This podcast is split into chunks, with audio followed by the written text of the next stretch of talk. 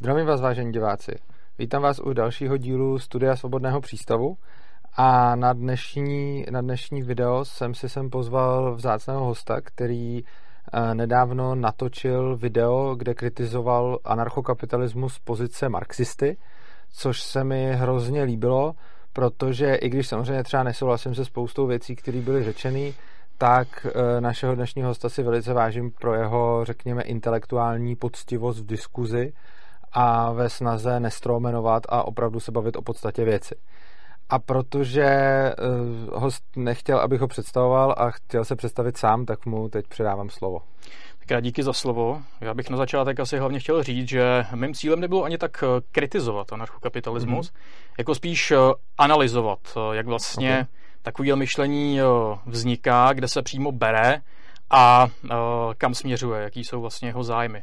S tím, že abych se představil, uh, já tady reprezentuju mezinárodní marxistickou tendenci, uh, s tím, že tady v Česku tvoříme organizaci jménem Marxistická alternativa, která je součástí této internacionály, tvoříme náš magazín Konfrontace a stejnojmený web a YouTubeový kanál, který právě Urza navštívil.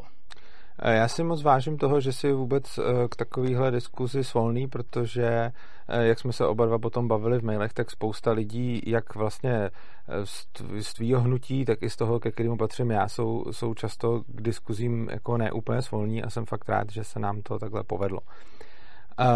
Na začátku, jestli se můžu vyjádřit něco málo k tomu videu, který, který si natočil, Mm, ono toho bude Můžeme víc, to takhle ale, udělat, já nevím, jestli je to...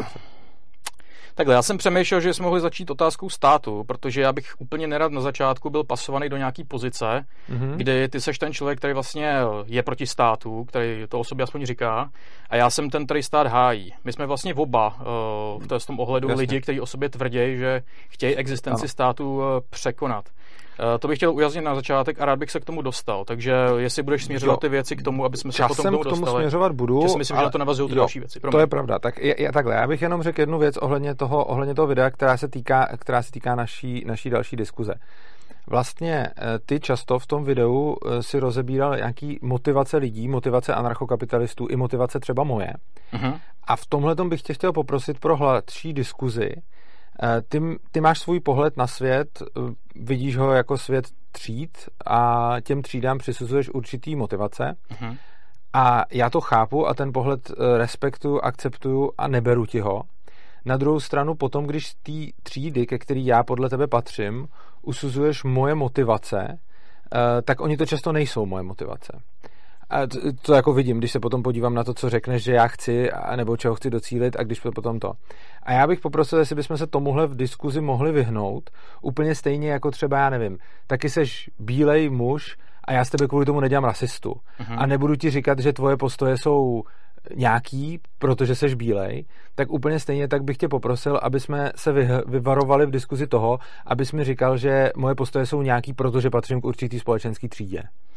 Uh, takhle. Uh, já bych to rád, rád komentoval z té pozice, že já vnímám svět okolo z pozice materialisty. Já vím. To znamená, že uh, člověk jako takovej uh, svoje jednání uspůsobuje podmínkám, v rámci kterých on sám působí. Ano. A v rámci uh, kterých on tak nějak, uh, do kterých jako, jakoby zapadá.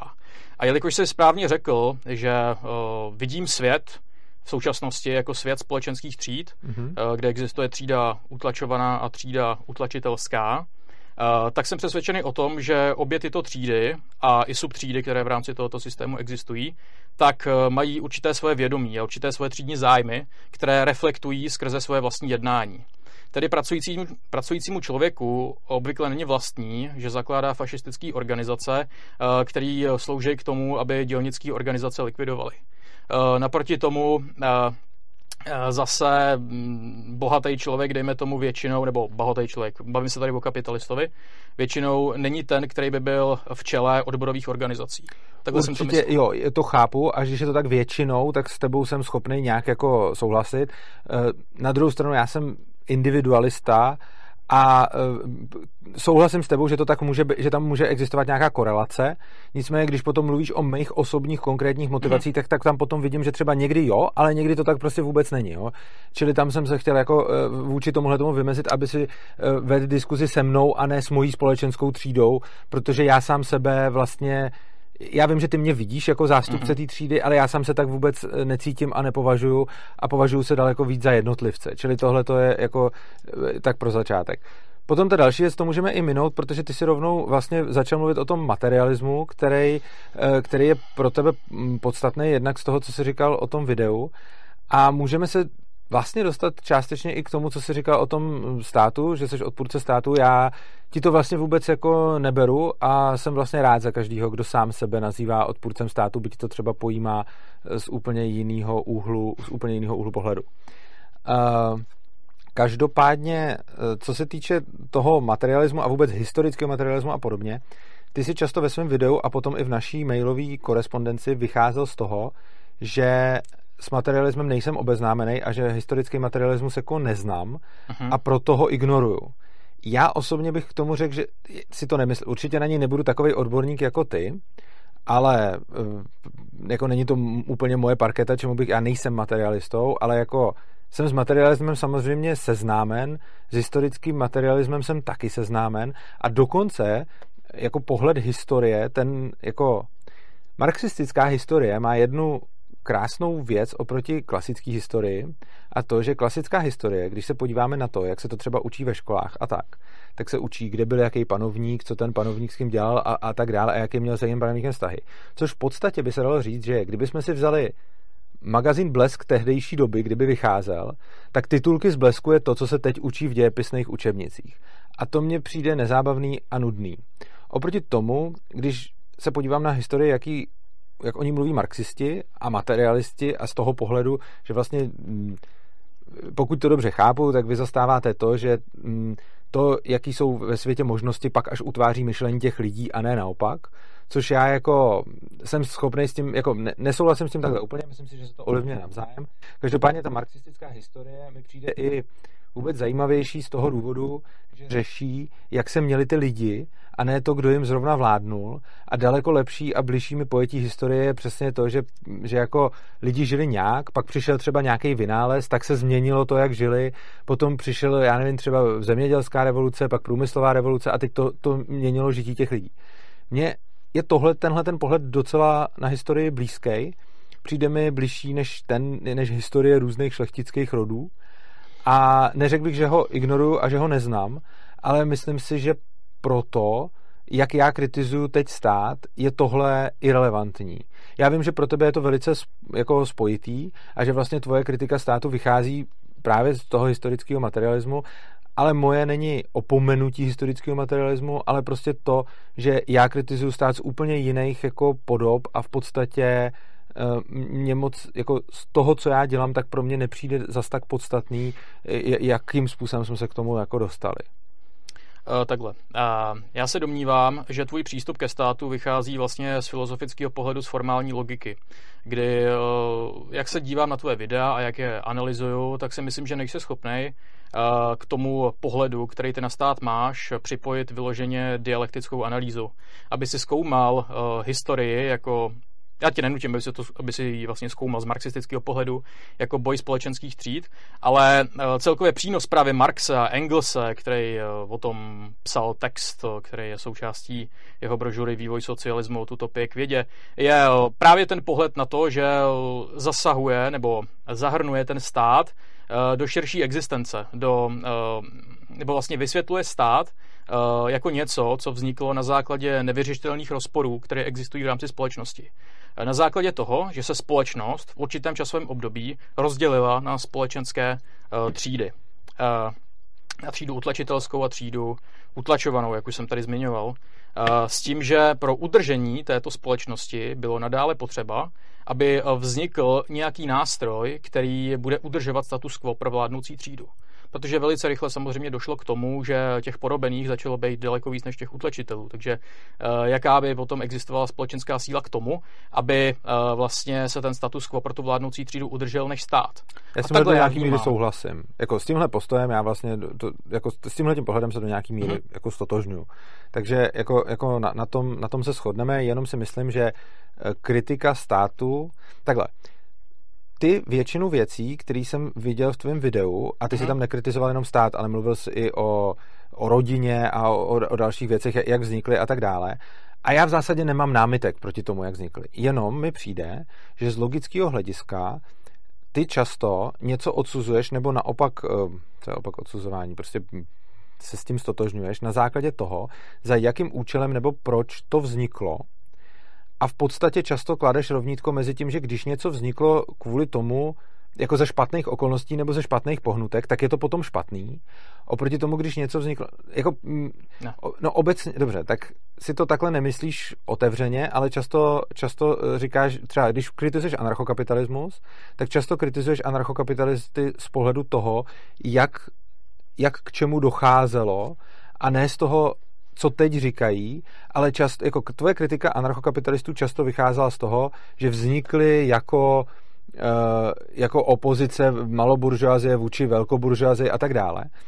Ale tady, tady si myslím, že se jakoby rozcházíme na tom, že bez ohledu na to, jestli se shodneme na tom, na, na, té podstatě, jak to vzniklo, nebo proč tady ty lidi jsou, nebo proč mají takový názory, tak to podle mě ale vůbec jako není to potom nic neříká o tom, jestli ty názory jsou vlastně jako OK nebo nejsou, protože ty sice jako oficiálně řekneš ne, že to neděláš, jakože e, neříkáš, že když to vzniklo z nějakých špatných důvodů, tak je to pak špatný. Nicméně tvá kritika anarchokapitalismu v současnosti, tak drtivá většina toho byla o tom, jak ty lidi a proč k tomu názoru přišli, z čehož potom, ale pokud, jako já, se, já to takhle vůbec nestavím ani s tím státem, ani s kritikou třeba marxistů a podobně, protože si myslím, já si v zásadě myslím, že marxisti měli jako, a mají jako skvělý úmysl. Já to předpokládám skoro o každém. Nicméně, já si nemyslím, že když něco vznikne z dobrých úmyslů, tak to potom je jako dobrý, a když něco vznikne ze špatných úmyslů, tak to musí být nutně špatný. Což znamená, že já s tebou souhlasím, že stát vlastně vzniknul jako nástroj utlačitelů, aby mohli utlačovat. To, jako, tam máme asi 100% schodu ale myslím si, že to nestačí ke kritice státu jako takového, protože podle mě stát není špatný pro to, jak vzniknul, ale pro to, co se co teď představuje. Přičemž to, co teď představuje, samozřejmě souvisí s tím, jak vzniknul a já souhlasím, že i to, že utlačitelé si založili stát, aby mohli utlačovat, je špatně, ale to podle mě není jako dostatečná kritika, protože by někdo mohl říct dobře, tak státy vznikly takhle. A spousta lidí to řekne dneska. Státy vznikly tímhletím způsobem. Skutečně nějaký králové potřebovali utlačovat jako porobený lid a tak dále. Ale dneska se transformovali do něčeho, co je vlastně dobrý. A já s tím nesouhlasím, ale tahle, ta, ale když chci kritizovat tenhle ten postoj, tak si nevystačím s tím, že budu kritizovat, že ty státy vznikly špatně, protože tam se můžu s tím oponentem i shodnout. Já potřebuji kritizovat to, co ty státy dělají dneska. Uh, tak já bych rád taky se dostal ke slovu. Uh, s tím, že já si myslím, že mi teď dáváš do úst něco, co absolutně neříkám. Uh, kdy ty vlastně tvrdíš, že pojímám stát z ohledu toho, jestli je špatný nebo dobrý. Uh, což absolutně není pravda. Já okay. chápu stát jako důsledek určitého materiálního vývoje. A uh, tu diskuzi, kterou jsem vlastně rozjel ve svém videu o státu, uh, tak jsem rozjel kvůli tomu, právě, abych uh, celý vlastně smýšlení anarchokapitalistů zasadil do nějakého širšího historického kontextu. Protože já jsem přesvědčený, že to, co děláš ty, je to, že vlastně vytrháváš uh, existenci státu právě z jeho historického kontextu. A já se domnívám, že právě stát není vůbec produktem nějaký dobrý nebo špatný morálky, ale že je produktem vývoje výrobních sil uvnitř společnosti. Že eh, vzniknul v důsledku eh, neolitické revoluce, když, jak, jak už jsem vlastně říkal, že se společnost rozdělila eh, na společenské třídy, kdy následně prošel určitou transformací na otrokářský stát, feudální stát, kapitalistický stát a když zároveň tvrdím, že je potřeba vlastně chápat ty kořeny toho státu k tomu, aby jsme vůbec byli schopni uvažovat o tom, jak existenci státu překonat. S tím, že uh, já se domnívám, uh, že vlastně tvůj odpor ke státu vůbec nevede ve skutečnosti uh, k tomu, že by došlo k překonání státu. Právě na základě toho, že jsem schopný zasadit tu svoji analýzu do trošku širšího kontextu. Protože já se nedomnívám, že stát vzniknul jako nástroj nějakých zlých lidí, kteří se rozhodli někoho utlačovat, ale uh, vzniknul jako nutný nástroj, jako něco, co prostě vzniknout v určitým uh, horizontu muselo a historie se zkrátka neobejde bez toho, aby uh, někdy v určitém časovém období stát nevzniknul. Ale stejně tak uh, ten stát směřuje k tomu, co by uh, Hegel nazval negací negace, kdy je nejdřív vlastně negována bezstřídní, bezstátní společnost ve prospěch státní, která směřuje opět k tomu, že eh, tato společnost bude negována eh, ve prospěch společnosti bezstátní a bezstřídní. A to právě na základě toho základního faktoru, který umožňuje existenci státu, což je vývoj výrobních sil, který jsem ve svém videu eh, vlastně popsal, když jsem mluvil o přechodu od společnosti lovců a sběračů ke společnosti rolnictví, kdy vlastně vzniklo soukromí vlastnictví, kdy vznikla rodina rodina, kterou si dobře zmínil a tak dále. A uh, proč já se domnívám, že tvůj postoj vlastně nevede k překonání státu, já bych se k tomu velice rád dostal, uh, je to, že já si nemyslím, že vlastně ty se snažíš nějakým způsobem stát překonat. Protože marxisté uh, vidí stát jako uh, ve své nahotě vlastně jako ozbrojená těla mužů, který vlastně jsou znázorněný v policii, v armádě, ve vězeňství, soudnictví. S tím se ale, to je pěkný, uh, protože já si myslím, že zároveň ty dost dobře ukazuješ a říkáš a nemyslím si, že ti teď dávám něco do úst, uh, že uh, tím vlastně cílem není tyhle ty věci překonat. Tím cílem je ty věci privatizovat. Ty vlastně uh, nerušíš ty ozbrojená těla mužů, ale děláš z nich soukromí bezpečnostní agentury jednotlivých kapitalistů pro ochranu jejich soukromního profitu. Ty vlastně zachováváš existenci třídní společnosti k tomu, že vlastně ten stát limituješ uh, do těchto ozbrojených těl mužů těch jednotlivých, uh, dejme tomu, uh, bezpečnostních agentur, které můžou samozřejmě nabít charakteru mafiánských organizací, ale to už je sekundární Takhle. otázka. Můžu se k tomu? Pardon, no, jo. Nech, nechám tě mluvit. Takhle, ano i ne. Uh, pokud bychom vzali, a teď je důležitý, jako k jakému světu aspirujeme a o jakém světu mluvíme.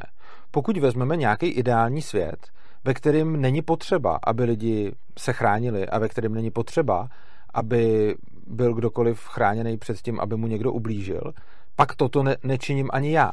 Protože pokud bychom vycházeli z toho, že není zapotřebí jako nějaký fyzický ochrany proti loupežníkovi, ať už jim je, ať už jim je kdokoliv, tak v takovém případě i t, ani ten trh nebude poskytovat uh, bezpečnostní služby, protože takové služby budou úplně zbytečné. Což znamená, že uh, je to asi jako kdybych já tě kritizoval, že vy marxisti taky říkáte, že jsou nějaký ty fáze, že jo, jako postupný k tomu, aby ta společnost byla potom ta ideální, kterou chcete, tak v některých těch fázích přece uh, jsou věci, které vy sami považujete za takový, že potom v té koneční fázi už být nemají. A a, a když, když teda bychom se bavili o tom, o nějakém úplném jako ideálu ideálů, tak pak fajn, já taky nechci přetransformovat ozbrojená těla mužů a taky bych hrozně rád žil ve světě, kde není vůbec potřeba, aby něco takového bylo. Jako proč ne? A když ta potřeba nebude, tak ani trh nebude dodávat ozbrojená těla mužů, protože ta potřeba tam nebude. Takže myslím si, že mi to sice do úst jako nevkládáš ve smyslu, že mluvím o společnosti, kde něco takového může být, ale já netvrdím, že to je ideální společnost, kterou bych jako v nejideálnějším případě chtěl.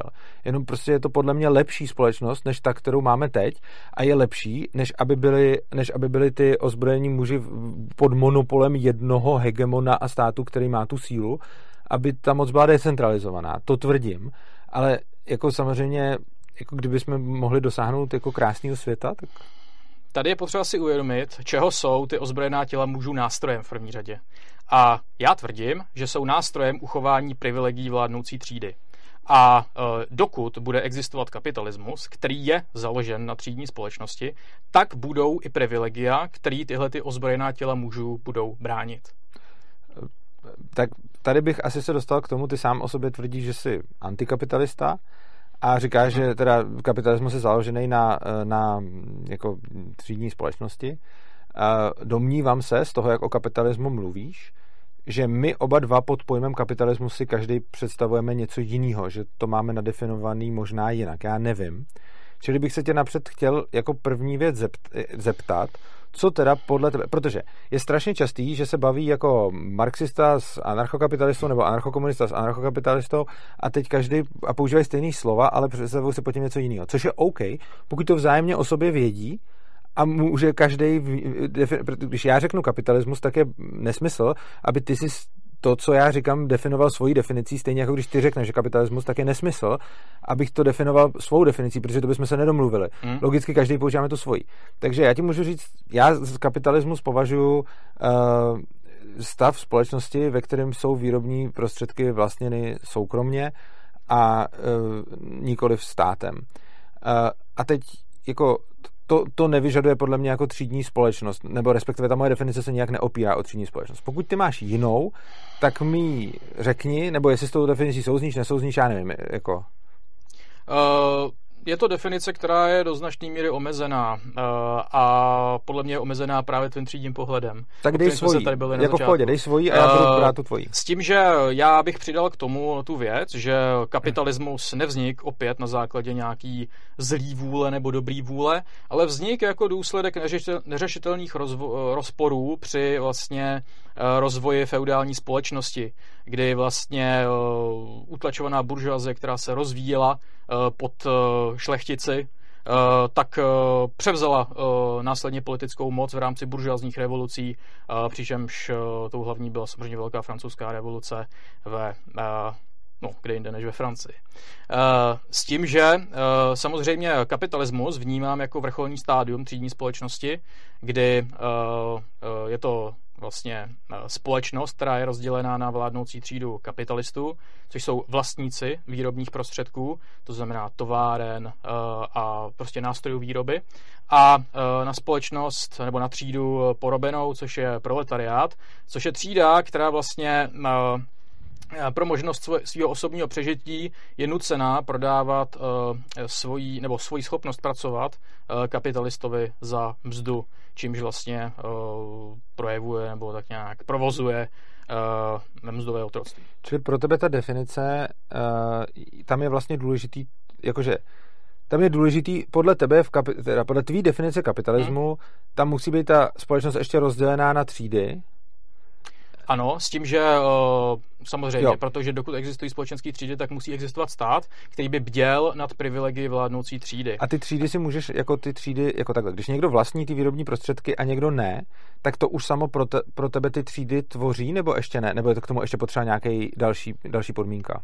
No samozřejmě, je to stejně tak to existovalo třeba ve feudální společnosti, kdy vlastníky výrobních prostředků a sil byli feudálové, kdy v otrokářské společnosti to byli uh, otrokáři. Uh, jsou to zkrátka ty lidi, kteří na základě revoluce převezmou ty privilegia a stanou se tou vládnoucí třídou, která kontroluje ty výrobní síly a je tou, uh, je tou vládnoucí třídou, která kontroluje stát, která užívá stát jako nástroje útlaku pro uchování si vlastního privilegia. To je vlastně ta klíčová definice. Eh, ta vládnoucí třeba je právě opřena o ten uh, konkrétní stát, který právě slouží těm uh, jejím účelům. Ale tuhle definici, kdyby si mi řekl před sto lety, tak vnímám asi úplně jasno a chápu, co ti myslíš. Když se ji pokusím aplikovat na současný svět, tak mi vzniká celá řada nejasností. Samozřejmě v současném světě budeš mít pořád ještě nějaký kapitalisty, kteří budou vlastně továrnu a nějaký dělníky, kteří budou v té továrně pracovat. Ale budeš tedy mít celou řadu živnostníků, který vlastní svoje výrobní prostředky a nikoho dalšího nezaměstnávají a těch, těch je teď mnohem víc, než bylo dřív.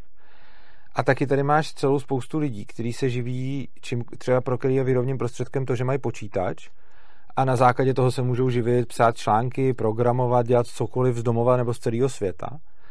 A teď teda je otázka, uh, jak tohle to dopadá na tu tvou definici kapitalismu, hmm. protože ta moje definice je pořád stejná. Když jsou ty výrobní prostředky vlastněny soukromně, a teď už je jako jedno, jestli je to počítač, anebo továrna, prostě když je to vlastněný soukromně, tak je to u mě kapitalismus.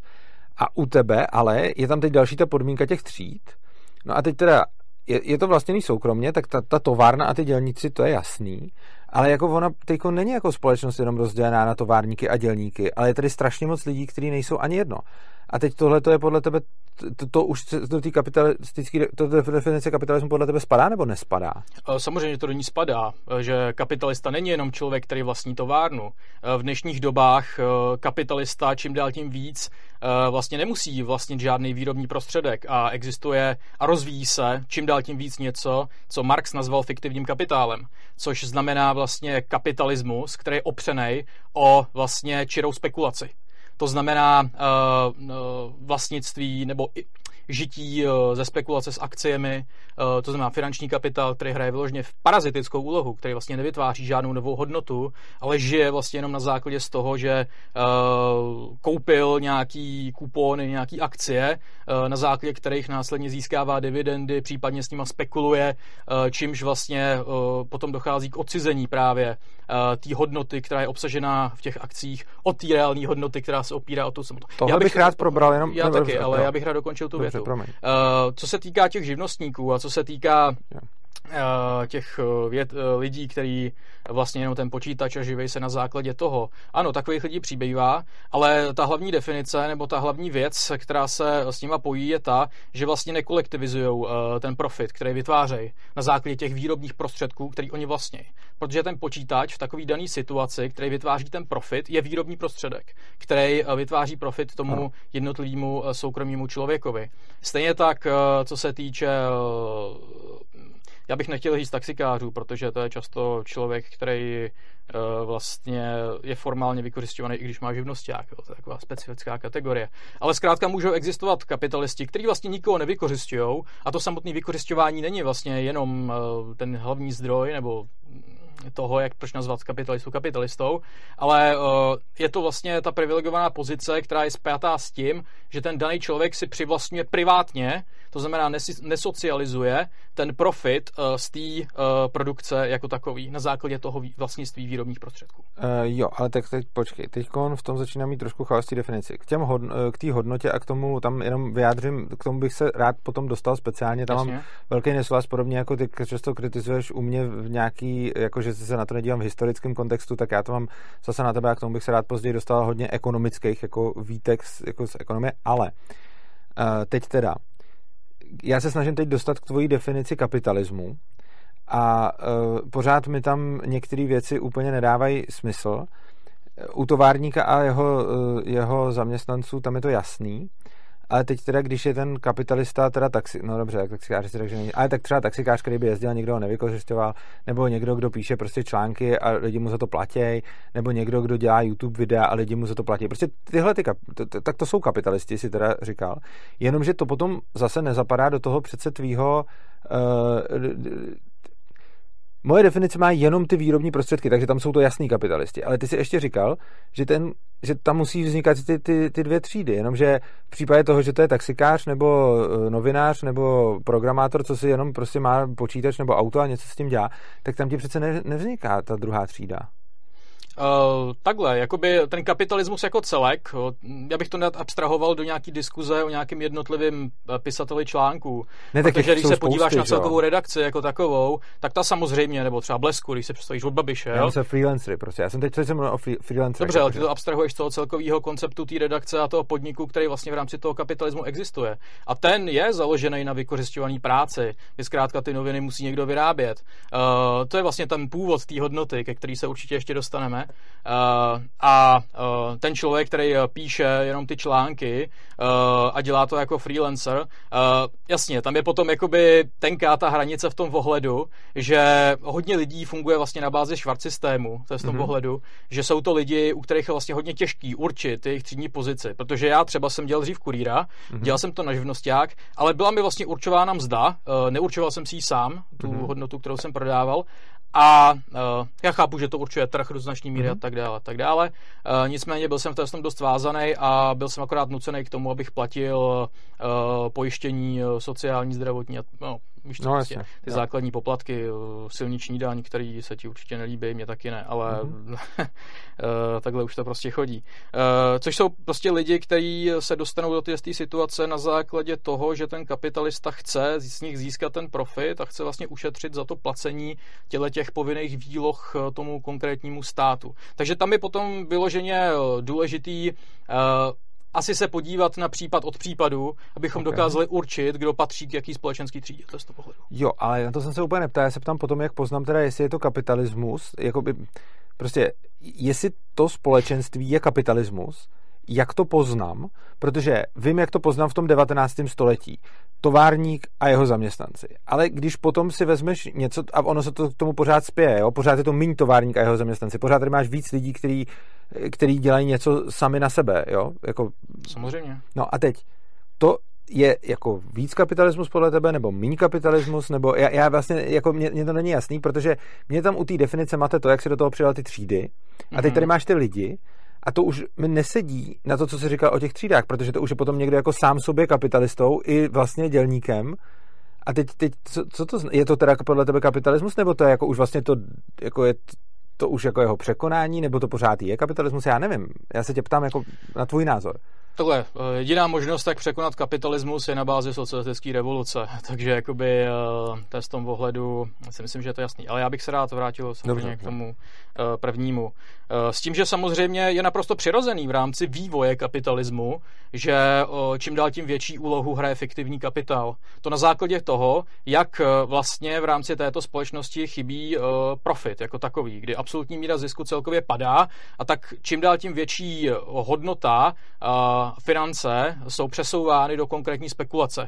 Ty kapitalisté hledají konkrétní přístav pro svoje hodnoty, Hele, takže ukládají do vína akcí. Ohledně diskuze, mám tady trošku jako je problém v tom, že já, já, bych... ne, já nemám problém s tím o tom mluvit, ale mám trošku problém s tím, že mám pocit, že ti dávám otázku a ty mluvíš o něčem, co se jí vůbec jako netýká. Ale já jsem se k tomu chtěl dostat. Okay. Uh, já, já jsem chtěl jako přímo na to říct to, že ten, ten fiktivní kapitál se vyvíjí s tím, jak se vyvíjí kapitalismus, ale samozřejmě ta reálná produkce, která je v tom kapitalismu jako taková, to znamená výroba konkrétních věcí, jako jsou tamhle ty dvě kamery, tak pořád probíhá na bázi uh, kapitalistických výrobních vztahů.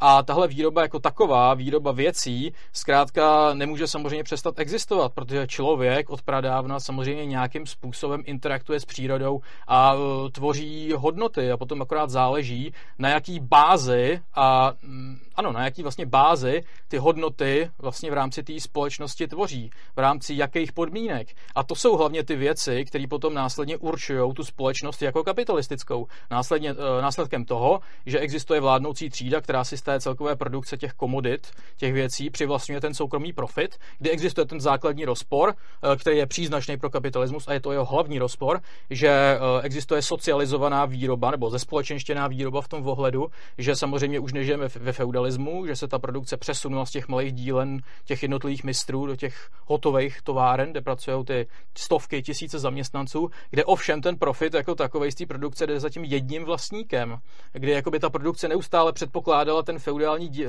způsob výroby v té konkrétní dílně. A to je právě ten kapitalismus. To je právě eh, to, co ho určuje, že, eh, ten, že existuje tato kontradikce, že sice výroba společenská, ale profit je privátní.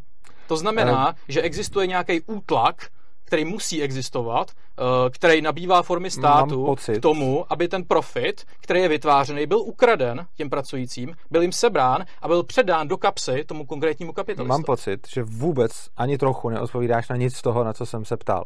Já si to nemyslím. Já jsem, uh, chápu, tak, promiň, tak možná, to, možná to opustíme, nebo já nevím, zkusím to ještě jednou. Zkuste nějak konkrétně. Dobře, konkrétně, dobře řekněme, že společnost by se za nějakou dobu vyvinula. Aby, takhle, já jsem se zeptal už na tuhle tu situaci, ale řekněme příklad. Hmm. Společnost by se vyvinula za nějakou dobu, kdy výroba bude už v podstatě automatizovaná, takže eh, model továrník a jeho dělníci už v podstatě zanikne, ne, že by žádný nebyly, ale prostě bude jich málo. A drtivá většina lidí se bude živit nějakým způsobem typu eh, kurýr, taxikář, mám svojí prostě, eh, mám, prostě pracuji víceméně sám na sebe, pár lidí pracuje spolu, něco takového. Řekněme, že by příklad, jenom hypotetický příklad, že by byla takováhle společnost, jo, ve který teda už prakticky nemáš ty dvě třídy, protože jako už jsou to vlastně skoro všichni živnostníci. Pořád máš ty dvě společenské třídy. Pořád no. někdo musí vyrábět ty věci a pořád Počkej, někdo z nich říkal, získá ten profit. Teď jsem říkal hypotetická společnost, kde ty věci vyrábí, kde už je ta výroba víceméně automatizovaná, takže dělníků v továrně je potřeba prd, prd nic. Takže tam máš, ano, někde nějakýho továrníka a dělníka, ale to je prostě, Samozřejmě. to bude 5% lidí a 95% lidí se bude živit, řekněme, jako freelancer. Já neříkám, že to teď jde stát, jenom se potřebuji dostat z hlediska té definici. Když si představíš takovouhle společnost, tak takováhle společnost podle tvý definice je nebo není kapitalistická? Je kapitalistická. Ale proč, když tam nejsou ty, nebo ty dvě třídy, těch 5% lidí, co tvoří ty dvě třídy, stačí k tomu, aby celá ta společnost byla kapitalistická? Ano, ty si protiřečíš, ty jako říkáš, že nejsou ty třídy, potom říkáš, že jsou ty třídy, že tvoří jenom nějakých 5%, takže mám trošku problém se v tom zorientovat. Okay, dobře, možná, tak, dobře, tak se... ještě extrémnější příklad, hmm. tak dobře, tak, tak to teda, dobře, tak nebudou, vůbec už ty třídy nebudou. Prostě představ si ekonomiku, ve který už nikdo nikoho nezaměstnává a jsou tam sami jenom živnostníci. Jasně, Každý potom... pracuje sám na sebe. Je to kapitalismus nebo není? Ano, protože je profit privátně přivlastňován. Není ze společenšťován. Dobře, jo, takže dobře, tak, tak teď se aspoň někam dostane, dobře, takže i tam, kde budou všichni jenom živnostníci, tak je to kapitalismus. Ano, kdyby, představ si Apple jako společnost, která je samozřejmě obrovská, která by čistě hypoteticky nepotřebovala žádný zaměstnance, tak přesto uh, existuje soukromý vlastnictví uh, tohle, té obrovské výrobní síly a existuje člověk, nebo skupina lidí, eh, která si vlastně přivlastňuje profit eh, okay. do své vlastní kapsy na úkor té celkové společnosti. Jelikož ty... ta produkce jako taková není socializovaná, není kolektivizovaná, ale je privátně přivlastňovaná. Tedy se jedná o kapitalismus. Já doufám, že jsem se tady dostal eh, vlastně tak nějak přesně, nebo co nejpřesněji, protože se opravdu snažím. Snažím jo, to, já to vidím. Ne, teď, teď to vidím. to, to, co teda, ale pro mě teda jde zpátky k tomu, ta definice tvoje kapitalismu je podle mě víceméně teda stejná jako ta moje, bez těch tříd, protože teď, i když ty si, jako já totiž celý to začal, pro, celý tohleto, proč se o tom takhle bavím je, že jsem říkal, soukromý vlastnictví výrobních prostředků a ty si řekl ano, ale ještě k tomu třídy. A mě potom zajímalo, co když je soukromý vlastnictví, ale nejsou k tomu třídy. A teď vlastně říká, že to je stejně kapitalismus, což znamená, že ta, že ta definice, pokud se teda shodneme, bude jenom o tom, jestli jsou soukromně vlastnění výrobní prostředky a ty třídy k tomu být nemusí, protože když jsem ti právě dal příklad hypotetický, byť neexistující společnosti, kde ty třídy nemáš a všichni jsou živnostníci, takže ta třída je tam jedna, tak v tu chvíli to taky označíš kapitalismem. Čili ty, ty třídy k tomu nejsou teda potřeba. Tak mně to přijde v první řadě jako strašný malování vzdušných zámků, jako strašný mumulant, představovat si tady společnost, kde vlastně nikdo kde vlastně jenom ty jednotlivci vyrábějí to zboží, jo, v konečném důsledku, nebo ty celkové komodity uh, pro tu uh, společnost. Ale uh, samozřejmě uh, to privátní přivlastňování je vlastně základem toho kapitalismu. Stejně okay. jako je základem kapitalismu samotná kořist. Protože kořist je vlastně původem uh, kapitalistického profitu jako takového v každém případě. Co myslíš A, kořistí? Uh, myslím kořist, uh, už třeba když se podíváš na přechod od feudální společnosti, uh, možná to trošku jako zeširočuju, omlouvám se, uh, když se podíváš na přechod od feudální společnosti ke kapitalistický, uh, tak to bylo charakterizováno tím, že uh, ty společen, společně vlastněné věci, um, v angličtině se tomu říká expropriation of the commons, kdy třeba docházelo k tomu, že určitá půda byla společensky vlastněná v původní společnosti mm. a uh, tyhle ty věci v Itálii, lesy a tak dále, uh, tak tyhle věci přešly na základě kořisti, na základě násilného přivlastňování pod jo, kontrolu kapitalistů. Rozumím. A stejně tak je uh, vlastně kořistí kapitalistů samotný výsledek práce na základě vykořišťování pracovní síly. Takže vlastně původem uh, toho kapitalismu a původem bohatství kapitalisty je kořist. A e, tahle kořist samozřejmě vzniká násilím. Vzniká násilím, který je projevováno skrze stát, e, který umožňuje tu věc, že kapitalista si může ten profit z té celkové produkce přivlastňovat do svojí kapsy, místo toho, aby ten celkový profit potom sloužil e, celé společnosti jako takový, aby s ním ta společnost mohla nakládat. Protože ty tady mluvíš o společnosti, jo, i kdyby i kdyby čistě hypoteticky, je to totální nesmysl. Ale... Já jsem to chtěl jenom kvůli té definici. Já Jasně. jsem tu společnost, jako při, aby, aby jsme si rozuměli v, to, v tom, co ten pojem znamená. Já neříkám, že ta společnost tady je, nebo tak. Jasně, protože i kdyby tady čistě hypoteticky neexistovali žádní dělníci, kteří by museli, nebo proletáři, přesně řečeno, kteří by vyráběli uh, ten uh, finální produkt, tak tady bude existovat ten uh, násilnický aparát, což je stát, který by bránil ten privátní profit z těch výrobních prostředků těch jejich vlastníků, který by bránil uh, to vlastnictví v rámci toho kapitalismu, jak já to nazývám, uh, jako uh, takového. Tím, že člověk má tu možnost disponovat privátně s těma výrobníma silama a že s nima nemůže disponovat celá společnost. Jo, přičemž ale ten existence toho státu taky není nutná k tomu, že jo? Čili to, to, ten systém jakoby ale přidal, je. ale no, to je tvoje zase definice, kterou tady na mě zkoušíš, ale jako, jako. Já, domní, já se domnívám, že to je nutný, protože když se podíváš no počkej, třeba... počkej, ty jsi mi neřekl, počkej, já jsem se ptal tebe na tvoji definici kapitalismu a tam o státu nepadlo ani slovo.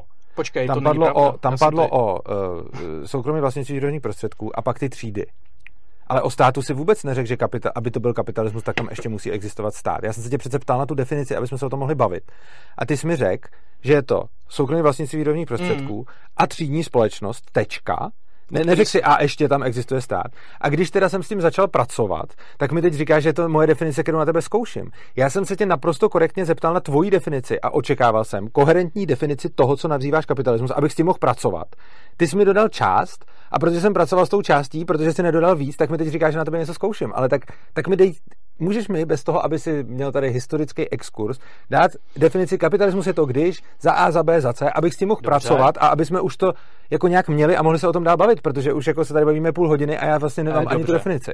Já to zkusím co nejkračejc a pokud možno v jediný větě. Ideál. Uh, kdy, uh, jo, když tak mě neber za slovo, ale zkusím to. Uh, kdy uh, kapitalismus definuju jako uh, společnost, kde existuje soukromí vlastnictví výrobních mm. prostředků, mm. kde uh, existují společenské třídy, kdy existuje třída, která si přivlastňuje profit z těch uh, výrobních prostředků na základě uh, právě toho soukromého vlastnictví, uh, kdy nad existencí nebo uchováním statutu quo a nad možností přivlastňovat si soukromně ten profit z těch výrobních sil uh, bdí ta instituce státu jako okay. taková. Já, tak, jo, dobře, jo, tohle, tohle beru, ne, v pohodě, to beru, ne, ne, tohle beru hm? a v takovém případě, podle téhle definici, bych se i já mohl nazvat antikapitalistou, protože tohle není něco, s čím já bych souznil, tohle není něco, s čím já bych souhlasil a to je něco, co odmítám. Takže já se nazývám kapitalistou proto, že kapitalismus definuju nějak, ty definuješ kapitalismus jinak, ne, nelze podle mě říct, jako kdo to má správně nebo špatně, prostě to slovo používáme pro něco jiného ale pokud bych přistoupil na tvoji definici, pak jsem taky antikapitalista, protože to, jak definuješ kapitalismus ty, je něco, co i já odmítám. To je jenom taková vsuvka. Jo? Takže, takže vlastně tam, takže kdy, je důležité si uvědomovat, že jako, když já říkám kapitalismus, tak tím nemyslím to, co tím myslíš ty. A když já budu mít tričko I love capitalism, tak to neznamená, že miluju tu věc, kterou ty definuješ jako kapitalismus, ale tu, kterou já definuji jako kapitalismus. A znamená to, že podle tvý definice bych byl taky antikapitalistou, ale podle svý nejsem, protože já definuji kapitalismus jinak. To je jenom, jako, nevím, jestli k tomu chceš něco říct, já na to něco dál, ale tak. abych ti dal prostor. Já bych řekl, že to je svoboda tvýho vyjádření, řekněme, jo. definovat ty věci tvým eh, způsobem, ale já samozřejmě, když jsem točil to video, jo, já nevím, jestli na to lidi dívali, takže nechci se k tomu úplně moc vracet, tak samozřejmě tam jsem vyloženě analyzoval ten důvod, proč ty věci definuju tak, jak je definuju. To je v pořádku. A, já mám zase a ty zase definuješ tě jinak, a je to, a je to v pohodě. Já ti to jsme potom od toho, neberu. aby jsme se o tom nějak jakoby... Jo, jo, ale myslím si, že není, eh, že nemá být ani cílem diskuze zjistit, čí definice jako byl lepší, protože každý má svoje důvody pro to, proč používá tu svojí. A myslím si, jo. že je dobrý, aby jsme, když o tom mluvíme, respektovali tu definici toho druhého vždycky. Jakože, samozřejmě, já to slovo budu používat po svém, ty ho budeš používat po svém, ale aby jsme si rozuměli, tak nemá smysl, abych já, když ty řekneš kapitalismus, ti udělal to, co jsem ti udělal teď před chvílí s tím státem, že řeknu takže bezstátní společnost, a když já řeknu kapitalismus, aby jsme ty udělal zase naopak to, že řekneš takže stát, že? takže aby jsme se někam vůbec dostali. No víš co, jako já jsem se snažil ten kapitalismus popsat tak nějak eh, aby to bylo co nejpochopitelný. Já nemám Chápu. úplně tady v rukávu připravenou jednu konkrétní větu, kterou bych kapitalismus uh, popsal. Okay. Takže snažil jsem se to co nejkratšejc, nejpřesnějc. Jo, tohle ale... je nějaká moje ujetost, protože jsem matfizák, tak si ty pojmy rád definuju a mám to v diskuzích jako rád. To jsem se právě snažil, proto jsem o tom jo, tak široce. Rozumím, Promiň. rozumím. Dobrý, ne, dobrý, dobrý. Jsem rád, že jsme se k něčemu dostali a jsem Dobře. rád, že teď konečně mám tvoji definici kapitalismu, s kterou můžu pracovat, která je víceméně jako moje, akorát, že je tam ještě navíc stát a pak nějaká třída s otazníkem. Mm. Uh, pro mě, já to pro takhle, tebe, jo, no. Teďkon, důležitá věc. Ty tvrdíš vlastně, a to si tvrdil i v tom videu, a teď mě to, teď mě to znova napadlo, když jsi mluvil o tom, že na to, aby to byl kapitalismus, stačí, aby tam byla prostě nějaký továrník s dělníkama, i když jich bude málo. Uh, a tak vlastně na základě toho tvrdíš tu věc, že socialismus jako takový nikdy nikde nebyl, pokud si dobře pamatuju z tvého videa, a že vlastně nejblíž tomu byli jako v Sovětském svazu, ale tam to stejně ještě nebylo a jenom byli jako poblíž, to, jako že se k tomu dostávali, ale ještě to nebylo ono. Ano. A že teda socialismus nebyl nikdy nikde a říká, že jako anarchokapitalisti dělají tu chybu, že říkají, že socialismus je třeba ve Skandinávii a pak si říkal, že hodně levičáků dělá ještě i tu chybu, že třeba řeknou, že socialismus je ve Venezuele. Ano. A pak si tam vysvětloval, proč vlastně i v té Venezuele je to jakoby teda kapitalismus.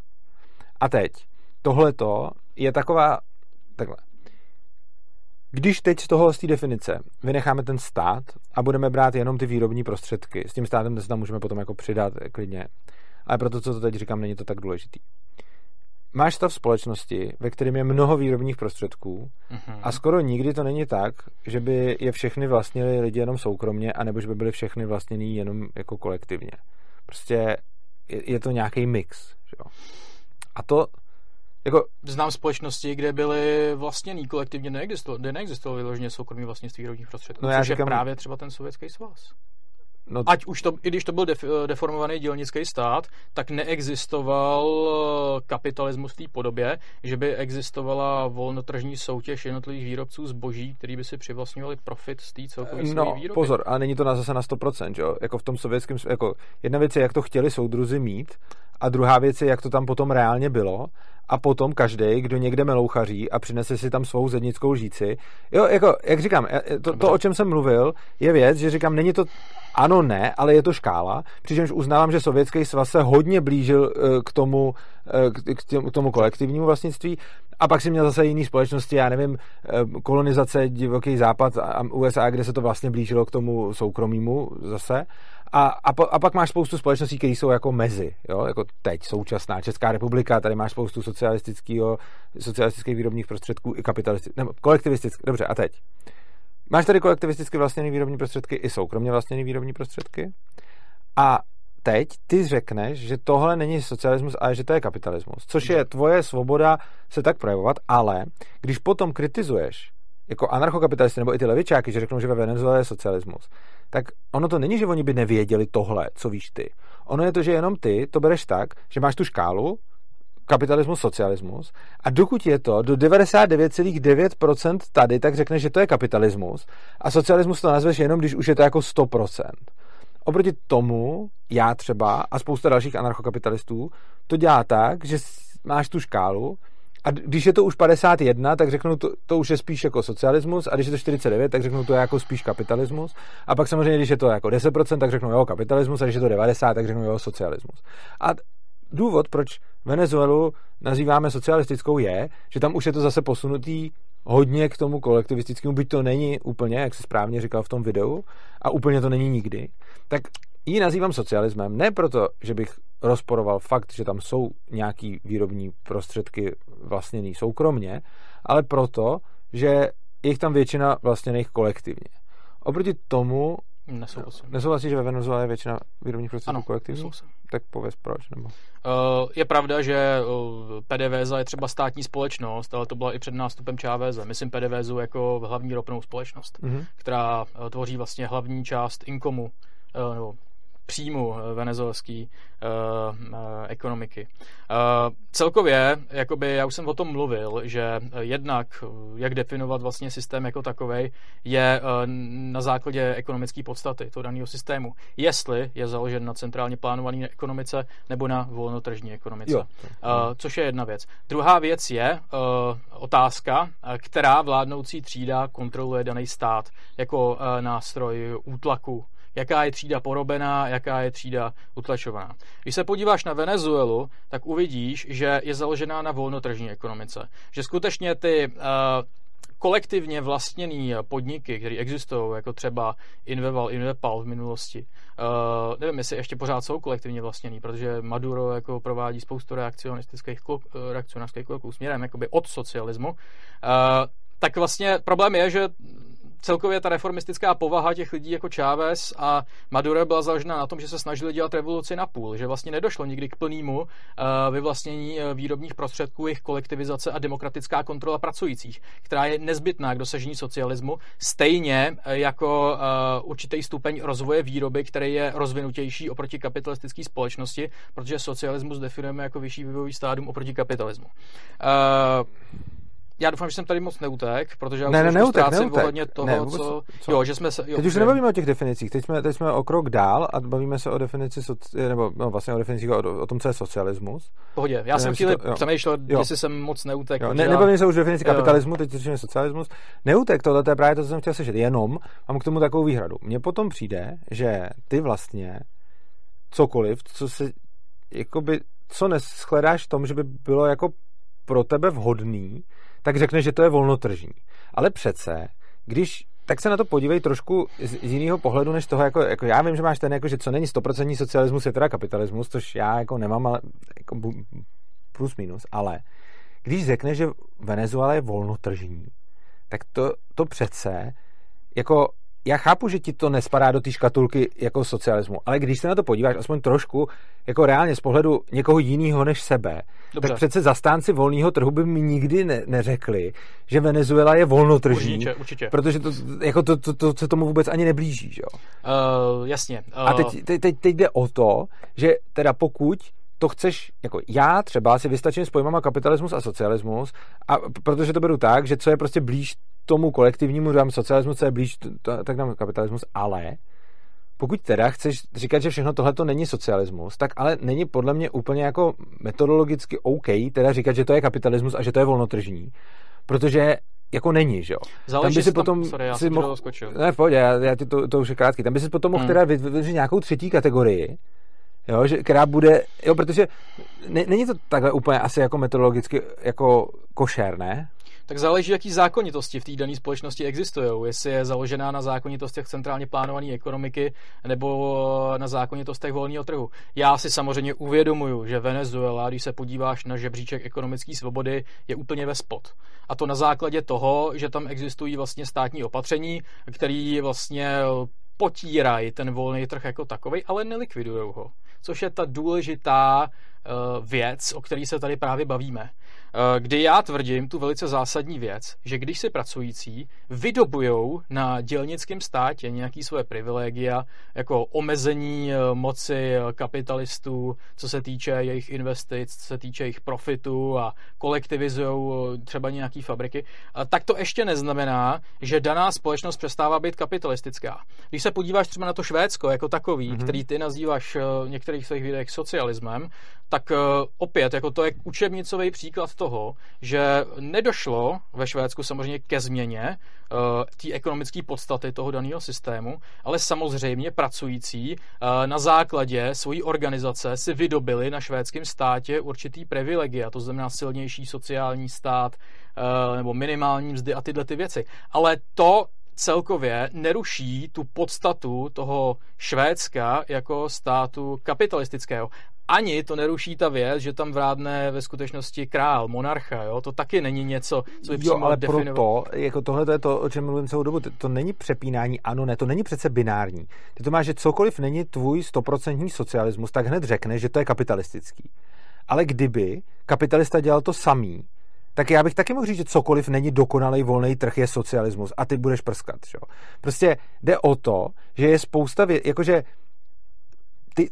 ty, ty děláš to, že řekneš prostě, tady je král a tady je něco a něco a to odporuje socialismu. Dobře, ale já bych ti zase mohl říct úplně stejně, že tohle není volný trh, protože je tady státní zdravotnictví a tak dále. A jako budeme mít pravdu oba, tak ale jako po, po, pokud jako souhlasíš s tím, že zrcadlově k tomu, kdy ty řekneš, hele, tady sice jako potlačují volný trh, ale úplně ho jako nezlikvidovali ve Venezuele, tak to teda je kapitalismus, ano. tak ale já bych mohl potom úplně stejně zrcadlově přistupovat k tomu způsobem, že jako vlastně sovětský svaz, no tak dobře, ty řekneš, že sovětský svaz taky nebyl socialismus, ale že, že jako kdekoliv je cokoliv, co není úplně kapitalistický, tak řeknu, to byl vlastně soci, to byl socialismus. Vlastně bych ti potom mohl říct, ale tady v České republice přece máš státní zdravotnictví a školství, no tak to není volný trh, takže je to socialismus. Prostě ten argument, když vezmu ten tvůj argument a jenom ho zrcadlově převrátím, hmm. tak dojdu k tomu, že ti řeknu, že Česká republika je socialismus, protože tady není volný trh ve zdravotnictví a školství a tak dále.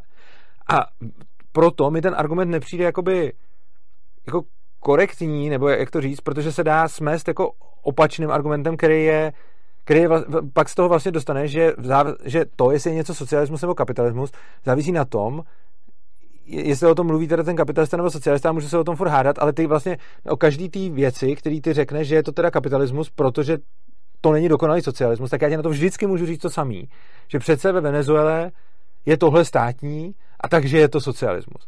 Takže možná by bylo dobrý, kdyby jsme buď teda přijali to, že budeme říkat spíš kapitalismus nebo spíš socialismus, a nebo aby jsme vytvořili nějakou novou skupinu, do které řekneme přechodový stádium mezi. Uh, jako.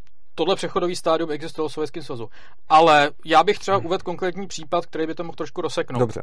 A to je eh, vlastně situace eh, během 20. a 30. let kdy vznikla kapitalistická krize, která se z nějakého... krize která dobře, která se z nějakého důvodu ovšem Sovětského svazu netýkala. A to proč? Protože tam neexistovaly ekonomické zákonitosti, které jsou volnotržní a který, eh, se kterými si potýkaly vlastně eh, země eh, západu, to znamená Spojené státy a západní Evropa a tak dále. S tím, že zatímco vlastně Spojené státy jako takový uvadali, lidi tam vlastně neměli co žrát, je pravda, že v té době... To Sovětském svazu taky, taky ne, to neměli co žrát, jako. ale neměli co žrát z jiného důvodu. Potom. Ano, to je pravda. V Sovětském svazu chcípali hlady předtím, přitom a potom a ve Spojených států jenom v tu chvíli. Máš pravdu. Uh... Uh, takže ano, v Sovětském svazu za, za, za cara tam umírali hlady, potom 1920 až 30 tam umírali hlady a potom za Stalina tam taky umírali hlady.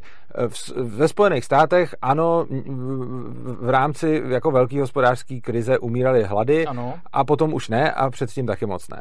Je, a, sorry, to dobře, tak jenom když, no, ne, moc konkrétní věci. Ty, ty, jako, tam, ale, jako, ty jsi tam dostal a na tohle jsem jako nemohl nemoh nezareagovat, ale jako dobře, jo. Takže prostě je to, je to sice konkrétní, ale zase jako říct, že když tam umírali hlady celou dobu, takže se to nezměnilo a tam jenom tu chvíli, no jo.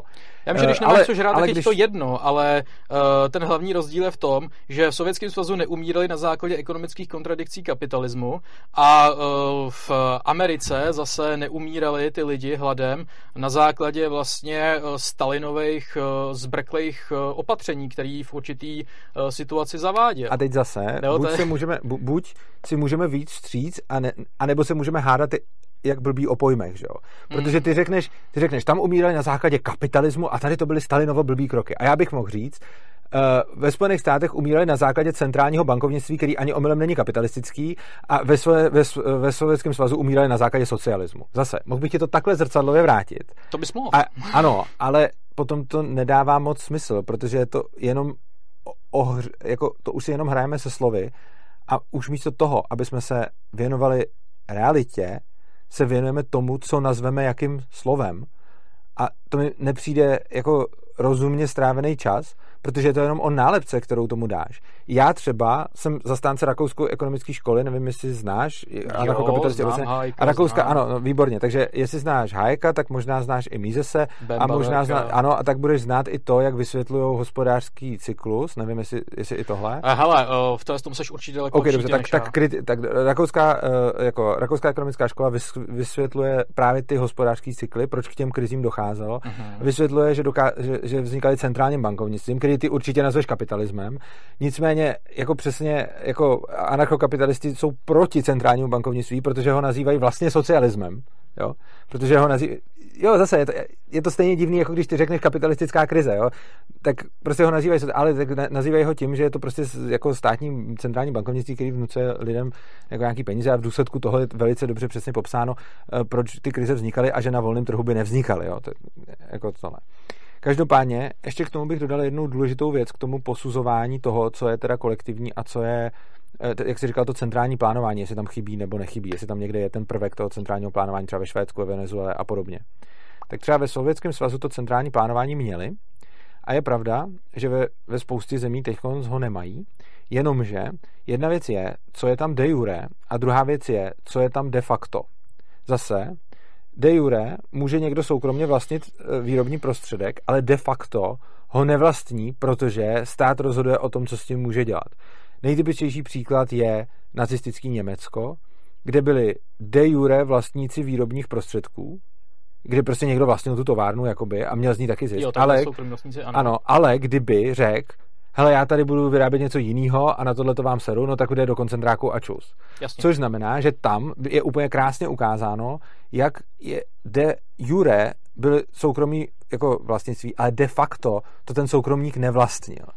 A tam právě bylo v podstatě centrální plánování, jako válečný, pravda, ale i vlastně předválečný taky. Tady byste mohl otočit. Já mám konkrétní příklad, hmm. uh, což je třeba NEP, nová ekonomická politika v Sovětském svazu, hmm. která byla založena na soukromnících, na kulacích. Jo který vlastně vlastnili soukromně půdu, kterou vlastně ano. dostali na základě jo. Eh, říjnové revoluce roku 1917. Ale důležitý je, jaká třída je v té dané společnosti vládnoucí, která diktuje ty podmínky té společnosti jako takový. To je Kdy v Sovětském svazu uh, ten stát uh, byl dobyt proletariátem na základě uh, revoluce, kdy uh, proletariát vlastně následně diktoval ty podmínky uh, těm soukromníkům v rámci toho NEPu.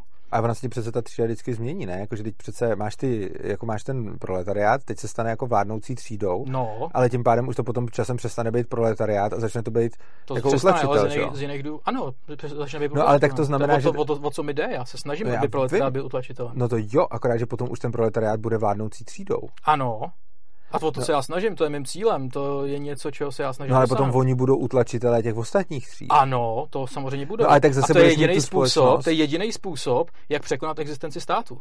Protože na základě socialistické revoluce. A oni ten stát budou pak potřebovat k tomu útlaku zase. Ano, přesně tak, budou. No, tím nech mě prosím, tě, nech mě prosím jo, tě domluvit. Dobře. Uh, jak já vnímám socialistickou revoluci v poměru se státem? Uh, já jsem tady řekl, že kapitalismus je vlastně nejvyšším stádiem třídní společnosti uh, jako takový, kdy vlastně ten zásadní rozdíl mezi dělnickým státem a kapitalistickým státem tkví v tom, že uh, u kapitalistického státu je jeho motivací uchovat status quo pro vládnoucí třídu, kdy uh, smyslem dělnického státu je naopak překonat sama sebe. Protože k čemu dochází v rámci dělnického státu? Dochází k tomu, že původní vládnoucí třída, to jest uh, buržazie, utlačovaná, ale je rozmělňovaná kdy nevzniká žádná nová společenská třída a na základě toho, jak vlastně uh, buržoazie zaniká, tak zaniká i potřeba státu jako takového. Když zaniká potřeba nějakých speciálních ozbrojených těl mužů, který by někoho utlačovali, protože zkrátka už přestává být koho utlačovat tím, že se o, produkce změnila v centrálně plánovanou, že už neexistují žádní kapitalisti a o, celkově dochází k tomu, že zanikají společenské třídy jako takový, které jsou podmínkou pro existenci samotného státu. Ale jaký je rozdíl mezi anarchistama? Jo, hodně lidí se mě ptá, jaký je rozdíl rozdíl třeba mezi anarchokapitalistama a náma, marxistama, v otázce státu, kde my, op, my jakoby směřujeme k tomu, že chceme překonat stát, ale uvědomujeme si, že stát je produktem určitých materiálních podmínek, který musíme zrušit jako první, abychom vůbec mohli uvažovat o zrušení státu jako takového, kdy anarchisti eh, si myslí, že je možný zrušit stát lusknutím prstu.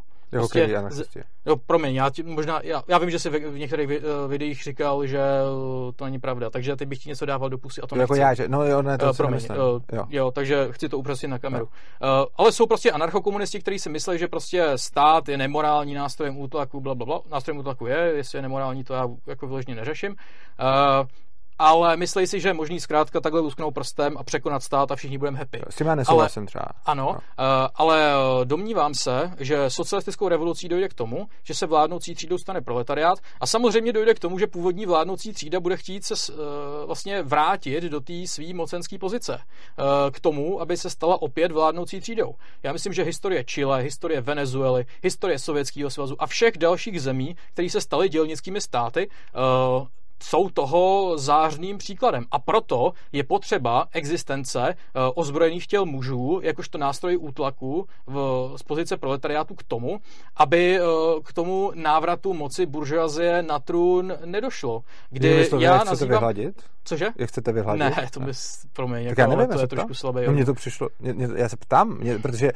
Protože když říkáš, že ta jako, třída ale... zanikne, ona nezanikne na základě toho, že by byla povražděná, o to by fakt nejde. Mně nejde tady o já to, nevím, abych ptá? šel za tebou s puškou a zabil tě. Uh, ale jde o to ji rozmělnit v rámci těch nových vlastnických vztahů, které už nebudou založený na vztahu mezi uh, kapitalistou a proletářem, ale budou založený na kolektivním vlastnění, vlastnictví výrobních prostředků, kdy bude překonána ta základní kontradikce kapitalismu, že existuje nějaký uh, soukromý profit, ale společenská výroba, kdy se výroba jako taková uh, bude společenskou nadále, jako je tomu v kapitalismu, ale ten, i ten profit samotný uh, bude společenský, kdy společnost no, skrze otázek, demokratický uh, organizace v rámci demokratického centralismu následně o tom bude rozhodovat. Já bych ještě chtěl dodat nakonec jednu věc a okay. potom tě pustím ke slovu, že já si představuji dělnický stát a proletářský stát a diktaturu proletariátu jako vlastně nejdemokratičtější formu společnosti, která tady za poslední tisícovky let existovala. Protože samozřejmě, když řeknu diktatura proletariátu, tak hodně lidí řekne, aha,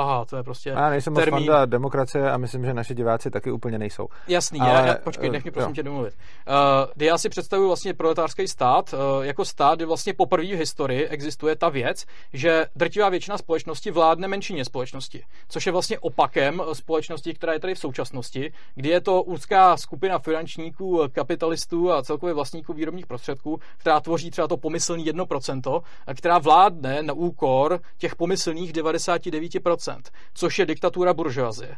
A já chci místo toho dosáhnout právě té diktatury proletariátu, kde poprvé v historii bude vládnout většina menšině a proto vlastně i Lenin nazývá dělnický stát polostátem, protože z těch důvodů, který jsem zkrátka tady Dobře, jmenoval. ale počkej, tak teď stejně budou jedny lidi vládnout druhým. Budeš tam mít dvě teda třídy. Ano. Jo. A teď, teď budeš mít pořád třídní společnost. Ano. A když je teda tu druhou třídu nechceš jako povraždit, tak jak chceš teda udělat to, aby to najednou přestala být třídní společnost, když tam ty třídy, jako, přece máš dvě třídy, jedna vládne druhý a teď jako opomíjím to, že mi přijde hrozně naivní představa to, že ty dělníci jako budou společně, když si viděl, jak to, jak to vždycky potom dopadlo, když se to reálně stalo, že jo? ty dělníci uchopí moc, ale samozřejmě nemůžou vládnout jako všichni najednou, jako nemůžete vládnout x milionů lidí, ano. takže prostě některý z nich budou a pak máš farmu zvířat, kdy se ty prasata stávají lidma a tak dále. A to, jako, t, takže tohle to je, myslím, jako, inher, jako to je jedna, jedna moje jako k tomu bod, jako kritika. Prostě inherentní vlastnost toho bude ta, že tahle ta velká vládnoucí skupina si bude muset vybrat nějakou elitnější skupinu, která to bude jako reálně řídit, protože nemůže jich to řídit miliony. No a potom, když už máš tu elitní skupinu, tak tím vlastně vznikne další třída, že jo? A potom druhá věc je, co uděláš s tou třídou dole, která je teď jako teda podrobená a utlačovaná, ale tím proletariátem. A teď máš proletariát, ten utlačuje nějakou třídu a jako ty ty lidi nechceš teda pozabije, tak, tak jak uděláš najednou bezstřídní společnost, když máš pořád dvě třídy a jedna vládne tý druhý? Jak z toho uděláš bezstřídní společnost? Já jsem to říkal, nevím, jestli mě posloucháš, ale byl bych Poslouchám. rád, kdybys mi věnoval větší pozornost, protože já jsem vyložně říkal, že ten výrobní proces jako takový se změní, ano. že bude založený na centrálně plánované ekonomice, kde nebude existovat eh, vztah mezi kapitalistou a proletářem, ale dojde k tomu, že eh, celkově eh, dojde k zespolečenštění zisku z výroby, v rámci kterých vlastně zanikne jako taková existence společenských tříd. Samozřejmě kapitalisté, který se postaví na odpor nové proletářské moci, tak proti ním bude zakročeno. Bude proti ním zakročeno skrze stát, eh, skrze ozbrojená těla mužů, která slouží k tomu, aby eh, vlastně buržoazi jako takovou rozmělnili. Ale i když se podíváš třeba na deformovaný dělnický stát, který tady existoval v Československu, eh, tak si musíš uvědomit, nebo já ti nechci se k tomu nutit, ale uh, když se podíváš do 70. 80. let, tak tady prostě neexistovala kapitalistická třída, která by byla utlačovatelná, jo neexistovaly vlastně formál, uh, neexistovaly tady vlastně společenský třídy. Jako a měl si třídní společnost, přece uh, jako politbyro UVKSČ a tyhle ty to papaláši. Byrokrat, zaměňuješ byrokracii s, uh, s, s společenskou Ale tak to už je jenom to o tom, jak to pak nazveš. Ale tak to je úplně, to už potom ne, jenom to je záleží, jak tomu řík... Ale to potom už fakt jenom, za... to už není. Ne, ne. Počkej. Tohle přece není reálný odraz společnosti, ale je jenom to, jak, tomu poj... jak to pojmenuješ. Přece tomu nemusíš sice říkat třída, ale reálně se stane to, že tam budou nějaký lidi s nějakou funkcí a nějaký úplně jiný lidi s jinou funkcí. Což znamená, že oni potom začnou, a to bys jako materialista mohl uznat, že když to budou hmm. lidi, kteří mají nějakou funkci vládnoucí a plánovací, a pak lidi, kteří mají jinou funkci e, pracující a dělnickou, no tak tohle a zejména z materialismu by teda mělo plynout, že ty lidi začnou jinak uvažovat a když začnou jinak uvažovat, tak se ti z nich stanou už najednou dvě třídy. Eh, tohle je něco, co je vlastně i předmětem eh, naší disputace s takzvanými klifisty. Já nevím, jestli je znáš, v Česku se nazývají socialistickou solidaritou, který nazývají minulý režim státním kapitalismem. To kdy no. tvrděj, že vlastně z byrokracie se stala nová vládnoucí třída, podobně jako vlastně ano. tady teď tvrdíš ty, eh, která potom utlačovala ten proletariát. Ovšem, já vidím zásadní rozdíl mezi byrokracií a buržoazí. To jsou dvě odlišné skupiny lidí, kdy třeba, co se týče byrokracie, tak je velice zajímavý to, že nemají žádnou nutnou úlohu ve výrobním procesu, což je potom zároveň tím pádem nedefinuje jako společenskou třídu. Protože pro kapitalismus potřebuješ kapitalistickou třídu jo. jako investory, jako ty, co zkrátka rozvíjí výrobní síly jako takový. Ale v Sovětském svazu jako takovým byrokracie hrála parazitickou úlohu na celkový produkci. No. Nebyla potřebná jako taková k existenci toho samotného systému, jako kapitalisté jsou potřební k existenci ale kapitalistického k centrálnímu systému. řízení potřebuješ ty ředitele, že jo? Ano, potřebuješ, ale je rozdíl, jestli jsou to lidé, kteří jsou dosazení těmi dělníky, jo, protože mi přijde absurdní tvrdit, pokud třeba si představíš odborovou organizaci, v rámci které vzniknou nějaký autority, že se z nich stává automaticky nějaká nová společenská třída. Nikoli. Ne, já to jsem neřekl, že se z nich automaticky stává v každý, v každý odborové organizaci. Já říkám, že v momentě, a teď je jako zase, Říkal si, abych tě poslouchal, ber to, co já říkám. Já jsem neřekl Dobře. to, že to bude v každý odborové organizaci. Já jsem řekl, že v momentě, kdy máš obrovskou společnost mnoha milionů lidí, tak potřebuješ tam mnoho milionů dělníků a potom ano. nějakou byrokracii, která bude mnohem už, jako bude mnohem mín těch lidí. A ještě to musí mít tu vlastnost, že když to má být centrálně řízení, tak ty byrokrati budou říkat těm dělníkům, co mají dělat. Byť třeba budou jim tam dosazení a tak. E, protože to budou centrálně plánovat. Takže budou vytvářet plán. A teď. Tyhle ty dvě skupiny lidí, já se ptám, jak nemůže se z nich nestat třída, když to jsou dvě skupiny lidí, který mají jinou funkci v té společnosti, mají úplně jinou roli a tudíž začnou i jinak přemýšlet a jinak se chovat, protože budou mít tu jinou roli ve společnosti. A jedny budou to plánovat a druhý budou ten plán vykonávat, tak jak ti z tohohle toho může nevzniknout třída, když tohle pojede dlouhou, dlouhou dobu. Když si představíš prostě mnoha milionovou společnost, ve které tohle to jede dlouhou dobu, že tam máš prostě 10 milionů lidí a z nich třeba 100 tisíc bude prostě plánovačů a 9 milion 900 tisíc dělníků, to jsem plácnul, může to být jakoliv jiný poměr. A ty to máš takhle. A jak zabráníš tomu, aby za 50 let, za 100 let tam nevznikly dvě třídy a jedna třída by byla těch 100 tisíc plánovačů a druhá těch 9 milionů 900 tisíc jako dělníků. Uh, já bych třeba uvedl příklad jiného společenského zřízení. Když se podíváš třeba na otrokářskou uh, nebo na uh, feudální společnost, uh, jakoby potom neznamená, že samozřejmě panovníci v rámci otrokářské společnosti jsou novou třídou. Tou třídou, která je vládnoucí v té dané společnosti, jsou ti, kteří kontrolují ten výrobní proces jako takový. Jo? A uh, samozřejmě, což ty principu, že? dělali, ale uh, problém je v tom, že oni nevykonávali nutnou funkci pro tu danou společnost. Oni nejsou nutní pro dělnický stát jako takový. Oni sloužili pouze jako kasta parazitů na, té celko, na tom celkovém objemu produkce, který se dostali do své pozice na základě vývoje ve 20. Let, uh, pardon, ve 20. letech, o kterém bychom se tady mohli a já jsem nemluvil o těch konkrétních jako... minulosti, já jsem se ptal, jak, se to, jak, to, jak udělat to, aby se to nestalo. Já, já, se, já, se, tě, Takhle, já se neptám na to, jak to bylo v Sovětském svazu jo. a proč se to tam jak stalo. Ale ptám se na to, že z principu centrálně řízení společnosti ano. ty lidi, kteří budou ty byrokrati, musí tvořit ten plán a jsou nezbytní pro tu společnost. Protože je nezbytný, aby když chceš centrálně plánovanou společnost, tak musíš mít nějaký centrální plánovače. Takže ty plánovači jsou pro tu společnost nezbytný. Jasně, jasně. A takže tam máš ty plánovače, který dělají z principu něco jiného než ty dělníci a jak to, že to hmm. nejsou teda dvě třídy? Já bych o sebe odlišil v první řadě autoritu a byrokrata. Byrokrata si představuju jako někoho, kdo celkově parazituje na tom objemu produkce, kdy autorita v rámci socialismu je demokraticky zvolená autorita, která je naprosto přirozená a naprosto přirozeně vzniká a následně potom má určitý funkce a zodpovědnost za tu danou společnost jako takovou v rámci funkce, do které je dosazená.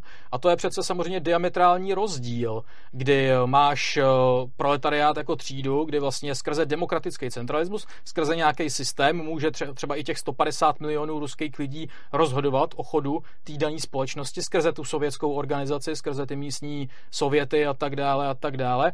A kdy oproti tomu můžeš právě mít eh, ten eh, byrokratický centralismus, který je postaven eh, na vlastně moci a vládě nějaký ústřední skupiny ve vedení, která potom diktuje celkově ty podmínky té dané společnosti bez nějakého legální nebo legitimního legitimního mandátu v té dané společnosti. Ale to, to je právě na tu otázku, proč by z toho nevznikla nová třída. Já, se, já jsem neříkal, jako, protože já, já už jsem to říkal, protože no. byrokracie jako taková nemá ekonomický význam v rámci společnosti. Tím pádem. Ale má, teď musí plánovat.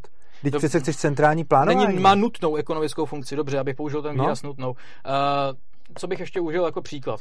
Počkejte, bych... to, to, tak to do, dokončí. Řekl si, že nemá, že nemá tu, eh, tu nezbytnou funkci v rámci ekonomiky a já ti na to odpovídám, to říkáš už několikrát a já říkám, ano. má, protože pokud chceš centrálně plánovanou ekonomiku, tak plánovač je nezbytnou součástí téhle ekonomiky, ano. takže oni mají ekonomicky nezbytnou funkci. Takže se znova ptám, jak uděláš to, aby nevznikly dvě třídy, když, když máš ekonomiku, máš tam dvě různé kasty lidí, kteří vykonávají různý jako funkce, jedni to plánujou a druhý ten plán vykonávají a to, Já právě oba, chci obě toho, aby ty, jsou... to, aby, aby i ty, co to plánujou, aby byli těmi, kteří to vykonávají. To je můj jakoby cíl, kterým se, kterýho se snažím dosáhnout, kdy ta možnost demokraticky rozhodovat o chodu té společnosti je právě možná na základě určitý uh, zdraví soustavy uh, demokratického centralismu. Čili by ten plánovač pak šel na šichtu? A ten si ne, ne, počkej, to já netvrdím. Já tvrdím, že ten plánovač by vykonával nějakou zvláštní funkci v rámci té společnosti, což z něj ještě nedělá nedemokratickou, byrokratickou autoritu, ale byl by autoritou legitimně zvolenou, která by byla zodpovědná na základě svých schopností o plánování celkové ekonomiky, která v té dané společnosti existuje. Takhle já se okay, Já nevím, jestli jakoby Jo, já v tom asi, tohle téma bych asi opustil, protože já, já bych... v tom pořád nevidím to, jak to není třída, protože pro, jako pro mě, když se na to dívám a představím si ten vývoj, jak to jde dál a dál a jak se, jak se ta společnost prostě vyvíjí a, a dám jí 100 let prostě vývoje a tak si v hlavě představím, jak to bude fungovat, tak si fakt neumím představit, proč by ty dvě skupiny se z nich nestaly dvě třídy. Jako. Jo, to, to, to mi prostě vůbec jako nejde do hlavy, ale ty to tam nějak asi vidíš. Jako z toho, co jsi mi řekl, to stejně Protože, nevidím. Počkej, jako ty výrobní prostředky v rámci toho minulého režimu byly skolektivizovaný. No. Byly vlastně oficiálně kolektivně vlastněný, byla centrálně plánovaná ekonomika a ti lidé, kteří byli v pozici byrokratů, tak nebyli vlastníky těmi výrobníky. No to je úplně jedno. Nová třída to, to teda není jedno. Jde o to, že máš vlastnictví de jure a de facto. A jedno je, že máš jako de jure vlastnictví a to je to, jak se tomu říká, že to je. A pak máš de facto vlastnictví a to je to, jak to skutečně je. A když si to potom měl v tom sovětském svazu, tak si sice měl kolektivistický vlastnictví na papíře a všechno, ale potom, a neměl si, ano, neměl si nikoho, kdo by to jako fakt vlastnil, že by prostě jako Stalin byl majitelem a že by to měl někdo. Ale reálně potom, když Stalin chtěl, tak mohl říct, co se v těch továrnách bude vyrábět což znamená, že nebyl na papíře vlastníkem, de facto vlastníkem, eh, teda de jure vlastníkem, ale byl de facto vlastníkem, protože prostě politbyro bylo v Sovětském svazu jako reálným vlastníkem výrobných prostředků, byť se to tak nenazývalo, ale to vlastnictví znamenalo to, že s tím mohli operovat a mohli prostě, když se dohodli, že něco chtěli s tím udělat, tak se to s tím udělalo.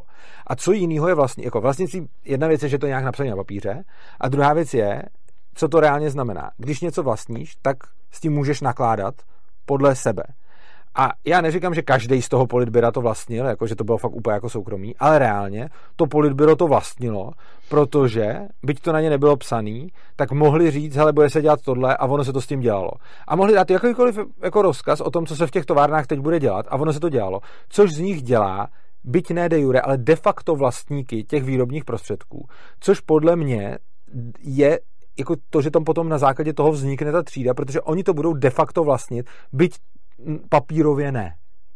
Uh, zase, jakoby uh, já vidím byrokraci v minulém režimu jako vyloženě skupinu lidí, která parazitovala na té celkové produkci jako takový. A když si představíš i současnou kapitalistickou společnost, tak já myslím, že se shodneme. Možná ty nenazýváš kapitalistickou dobře, ale že i zde existuje ta skutečnost, že byrokracie, státní byrokracie parazituje na tom celkovém objemu produkce. To myslím si. Souhlasím. To myslím si, že je něco, na čem se shodneme. A to je přece něco, co z ní nedělá nějakou společenskou třídu. Podle mě, já jsem zase, zase, po, zase odbíháš o to, ty jsi mi řekl, to, už mi vysvětlovala, že to není společenská třída v případě odborů, Teď mi vysvětluje, že to není společenská třída tady, ale já jsem se na ani jedno z toho neptal. Já se ptám na společnost, která, neptám se na to, jak je to tady, neptám se na to, jak je to v odborové organizaci. Ptám se na společnost, která bude mít mnoho a mnoho milionů lidí, mm-hmm. bude mít nějaký politbyro nahoře, který to bude centrálně řídit. Toto politbyro bude rozhodovat o tom, jak se bude nakládat s výrobníma prostředkama, což z nich dělá de facto vlastníky výrobních prostředků. A to z nich podle mě dělá třídu. Uh, oni se nestávají vlastně tím vlastníky těch výrobních eh, prostředků, ty jsou vlastně kolektivně vlastněný, ale byrokracie jako taková, taková parazituje na té moci v rámci té ano. dané společnosti a na tom celkovém eh, profitu, kdy si vlastně uzurpuje podíl do své vlastní kapsy, což jsme mohli vidět dost dobře uh, v sovětský deformované A jak by to tak mohlo nebejt? Na základě toho, že je skutečně ABC, aby pro funkci socialismu je to, že potřebuje mít nějakou ekonomickou základnu, že potřebuje určitý stupeň rozvoje výrobních sil a nebylo možné, aby socialismus existoval třeba, třeba před dvěma tisíci lety. Jakože musí mít dost bohatou společnost, aby mo- tak to ne, ne, potřebuje určitý stupeň rozvoje výrobních prostředků. Jo, čili dost bohatou. Asi se to tak dá nazvat. Jo, dobře, tak jako jo, jo, jo, jako jo, jo, dobře. definice. Jo, OK, takže potře- já, já, já, si to ujasnil. Takže za první to společnost, já si to jenom ujasním rovnou v tom, aby byla bohatá potřebuje určitý stupeň, stupeň rozvoje výrobních sil, prostě. který, eh, aby se to dalo nazvat socialismem, tak musí přesahovat eh, rozvoj vlastně eh, nejrozvinutější kapitalistické země. Jo, čili to není Proto absolutní vlastně... měřítko, ale relativní měřítko. Ona musí být ještě navíc bohatší, než... Ona musí. Jednak být, jako mít nějaký uh, zdroje, teda když nechceš bohatší zdroje, a jednak musí být rozvinutější než všechny ostatní kapitalistické země na světě. Když se podíváš na to, co tvrdil Marx a e, na jeho e, vlastně analýzy, tak uvidíš, že e, on tvrdil, že revoluce začne ve Francii, bude pokračovat v Německu a skončí v Anglii.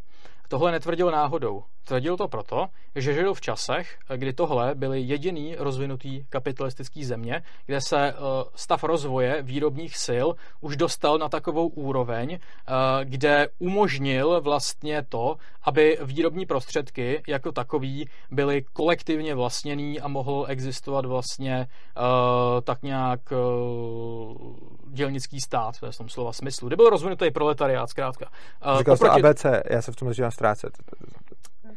Dobře. Uh, když se podí... Já se, já se omlouvám, já ti to nechci přerušit, ale prostě když to mluvíš takhle, tak já potom zapomenu, prostě potřeboval bych, můžeš to napřed říct a potom si to rozvinout, ale prostě říkal jsi k socialismu ABC. Za A Dobře. rozvinutou ekonomiku, za B rozvinutější než všechny kapitalistické země a za C? Aby se dalo nazvat socialismem.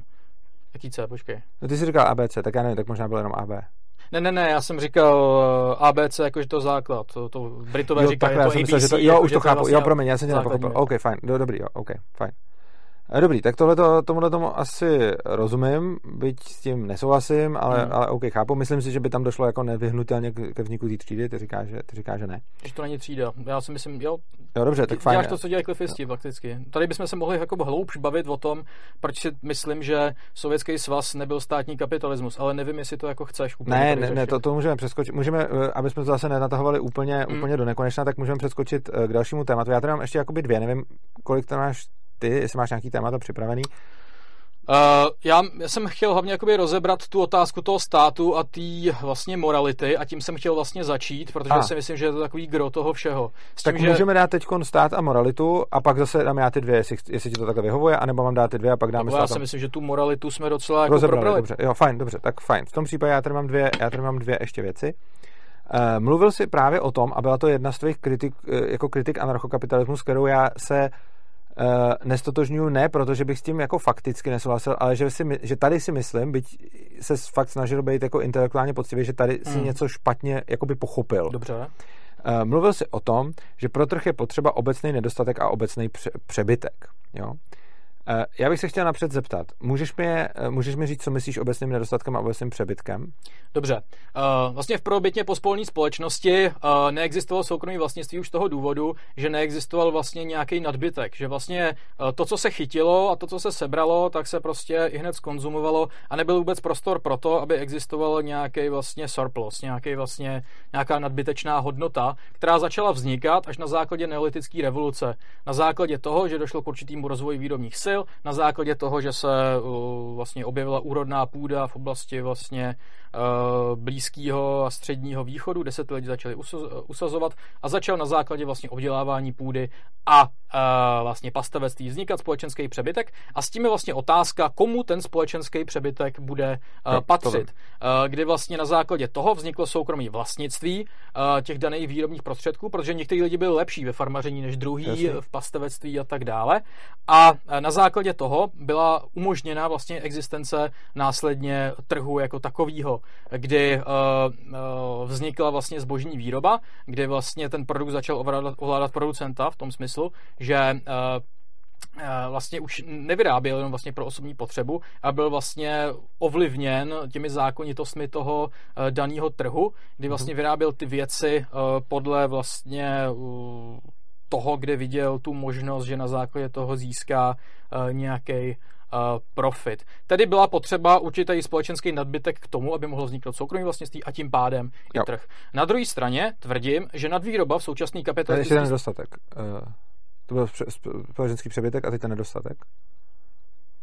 Dobře, já jsem jakoby mluvil o tom nedostatku z té pozice, že ten nedostatek dřív existoval a proto neexistoval. Ne, pokud já jsem pochop, takhle, pokud já si dobře pamatuju z toho videa, dělal jsem si u toho i poznámky, dobře. tak si tam přímo řekl větu, že aby existoval trh, tak je potřeba mít obecný přebytek a obecný nedostatek. Teď jsem mluvil o tom přebytku. Já vím, ale v tom videu se ptám, jestli si tohle to řekl, nebo jsem to blbě pochopil. Že pro trh je potřeba obecného přebytku a obecného nedostatku. Jsi tam podle mě říkal. Uh, těch ano, dvou věcí. Ty, ty, ty věci, aby vznikly zkrátka, a teď, teda, jo, a teď ty potřebuješ, aby zároveň exist... A teď ty tvrdíš, pokud jsem tě pochopil, že přímo si myslím, že je tam věta, kterou jsem si obsal, ale jako samozřejmě jsem si to možná zapsal blbě nebo tak, ale prostě myslím, že si fakt řekl, pro uh, jako vznik trhu je potřeba mít společenský přebytek a společenský nedostatek. To jsou jako podmínky pro vznik trhu. Je, je to tvá myšlenka, nebo jsem ji špatně pochopil?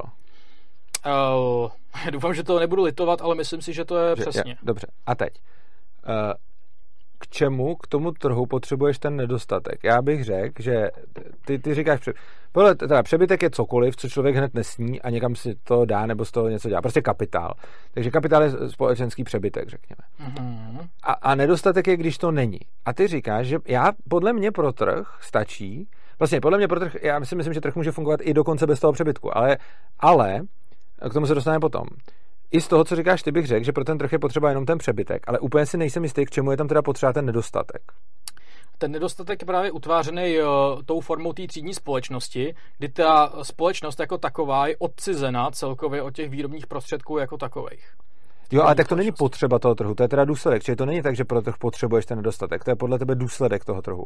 Ale tak jako když si představí současnou kapitalistickou společnost, tak kdyby vlastně ten profit byl socializován, kdyby vlastně si přivlastnili všichni ten výsledek té produkce, tak by potom jakoby pro trh nebylo příliš místo, protože proč by někdo vlastně následně šel někde něco směňovat, když může jít do nějakého společenského skladu, který je naplněný tím, co potřebuje, může si z toho jako počerpat podle svých vlastních eh, potřeb. Protože chce něco, co v tom skladu není třeba takhle, ale jakoby ta společnost eh, potom vlastní ty kolektiv, kolektivně ty výrobní prostředky, jo, takže ne, jako ty, není... Ne, já nemluvím o tvý ideální společnosti, já mluvím o tom, že ty si říkal, že proto, aby vznikal trh, je potřeba Dobře. ten přebytek a nedostatek a já si myslím, že i jenom přebytek by minimálně stačil, to je první věc, že si myslím, že to, to je první, co ti chci oponovat, že ten nedostatek jako, eh, že, že ten nedostatek není, není zapotřebí.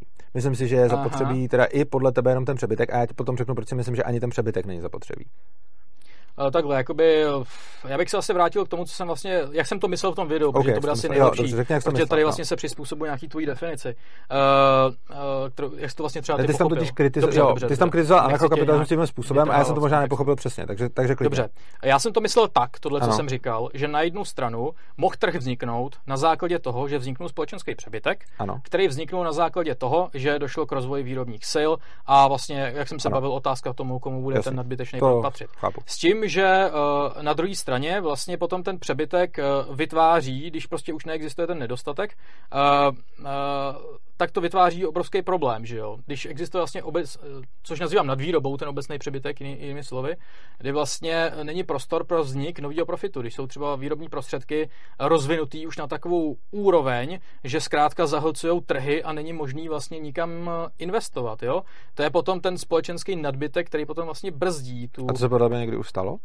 Ano, děje se to v rámci kapitalistických krizí, které jsou cyklické. A současná společnost, ve které žijeme, je právě charakteristická tím, že uh, je to společnost kapitalistické krize založená na přebujelých výrobních uh, silách, který vlastně neodpovídají tomu módu, v rámci kterého ty výrobní síly fungují. Kdy existuje obrovská nadvýroba, kdy eh, co třeba, jo, existuje třeba ta základní kontradikce, co se týče potravin, že vyrábíme potraviny asi pro 1,5 násobek z té planety a přesto miliardy lidí nemá co žrát, kdy v Evropské unii každý čtvrtý auto, který se vyrobí, jde do šrotu, protože uh, celkově uh, není pro něho na trhu odbyt, což vychází celkově z té kontradikce, že pracující, kteří ty produkty vyrábějí, tak jsou vykořistěni proinvestovaný a nejsou schopní na základě svým mzdy koupit zpět z trhu to, co pro ně vyrobili, protože získávají pouze část té produkce, kterou oni vytvořili na základě těch svých vlastních mest. Což není celý, uh, protože za normálních okolností samozřejmě kapitalismus překonává tuhle tu svoji základní kontradikci tím, že kapitalista si přivlastní ten profit, který, uh, který vlastně vytvoří na práci těch proletářů a investuje ho zpátky do ekonomiky. Jenže to nemůže udělat za situace, kdy vlastně není kam investovat, kdy jsou výrobní síly rozvinutý tak do takové míry, kdy existuje takový obecný nadbytek, že existuje nadvýroba a není zkrátka, eh, jsou přesycený trhy, pardon, a vlastně už není kam investovat, aby to vytvořilo nový společenský profit, což potom v konečném důsledku způsobuje krizi z nadvýroby, ve které v současné době žijeme. Uh, osobně chápu, proč tohle to tvrdíš, protože i ten uh, rakouský, i to vysvětlení těch ekonomických cyklů v podstatě uh, operuje s tím, že ale v důsledku peněžních operací, které dělají banky s centrálníma měnama, se potom uh, jako vlastně misalokují zdroje. Nicméně, jako chápu, jako ono, já totiž s částí z toho souhlasím, že ta krize fakt vznikne tím, že se někam něco investuje, aniž je proto, aniž je proto odbyt. Ale to podle mě není, to, to není tak, že kdykoliv se to stane, tak vznikne krize. Ono to má ještě nějaký další podmínky ohledně těch bank, ale to, to by bylo tady na celý další video, to, do toho nechci úplně tahat, ale spíš ti to Takhle zkusím krize, eh, jiným způsobem jako vyvrátit a to, to v pohodě. Jiným způsobem ti to zkusím eh, vyvrátit. Hele, uh, nemůže to být takhle jenom jednoduchý, jak říkáš, musí zatím být ještě něco. Neříkám, že nutně to, co, co já, protože když řekneš, že byla krize v roce 1920, 30 a tak dále, tak tam byla ta krize obrovská. A v té době, podle tvýho vysvětlení, byla ta krize proto, že už nebylo kam jako investovat. Jenomže o 10, 20, 30, 40 let později bylo ještě víc statků a víc zdrojů a přesto bylo kam investovat. Což podle mě znamená, že tohle vysvětlení, který si dodal, je minimálně neúplný a já myslím, že jakoby, mám nějakou celou teorii proč, ale mysl, jako nemůžu s tím takhle souhlasit, protože to, to není celý, protože v momentě, kdy máš ten cyklus a pak, celý, pak přijdeš dál, tak najednou, najednou máš kam investovat. A prostě nemyslím si, že by, že by eh, ta krize způsobila tím, že by nebylo kam investovat, protože spíš ono není co investovat, protože ono kam ne, investovat ne, ne. je, protože kam investovat, eh, jako kam investovat je vždycky, protože se to prokáže vždycky za pár let po té krizi, že jo? Protože pak už najednou je kam investovat. Není kam investovat, uh, nebo není co investovat, si říkal. No? Uh, to je zásadní, jakoby, podle mě, já nechci říct nesmysl, abych tě neurazil, Klidně ale když si představíš třeba jakoby firmu Apple, tak to je společnost, která sedí na obrovský hoře mrtvých peněz, což je 200 miliard dolarů asi no zhruba, právě. který uh, mají a který můžou investovat. Takže to není o tom, že není co investovat. Oni mají obrovský kapitál. Ale tam nejde o peníze. Ale není kam ho investovat. Ale tam, no ne, tam nejde o peníze, tam jde není, není co, prostě peníze musí odpovídat nějakým zdrojům a oni peníze sami o sobě nic neudělají.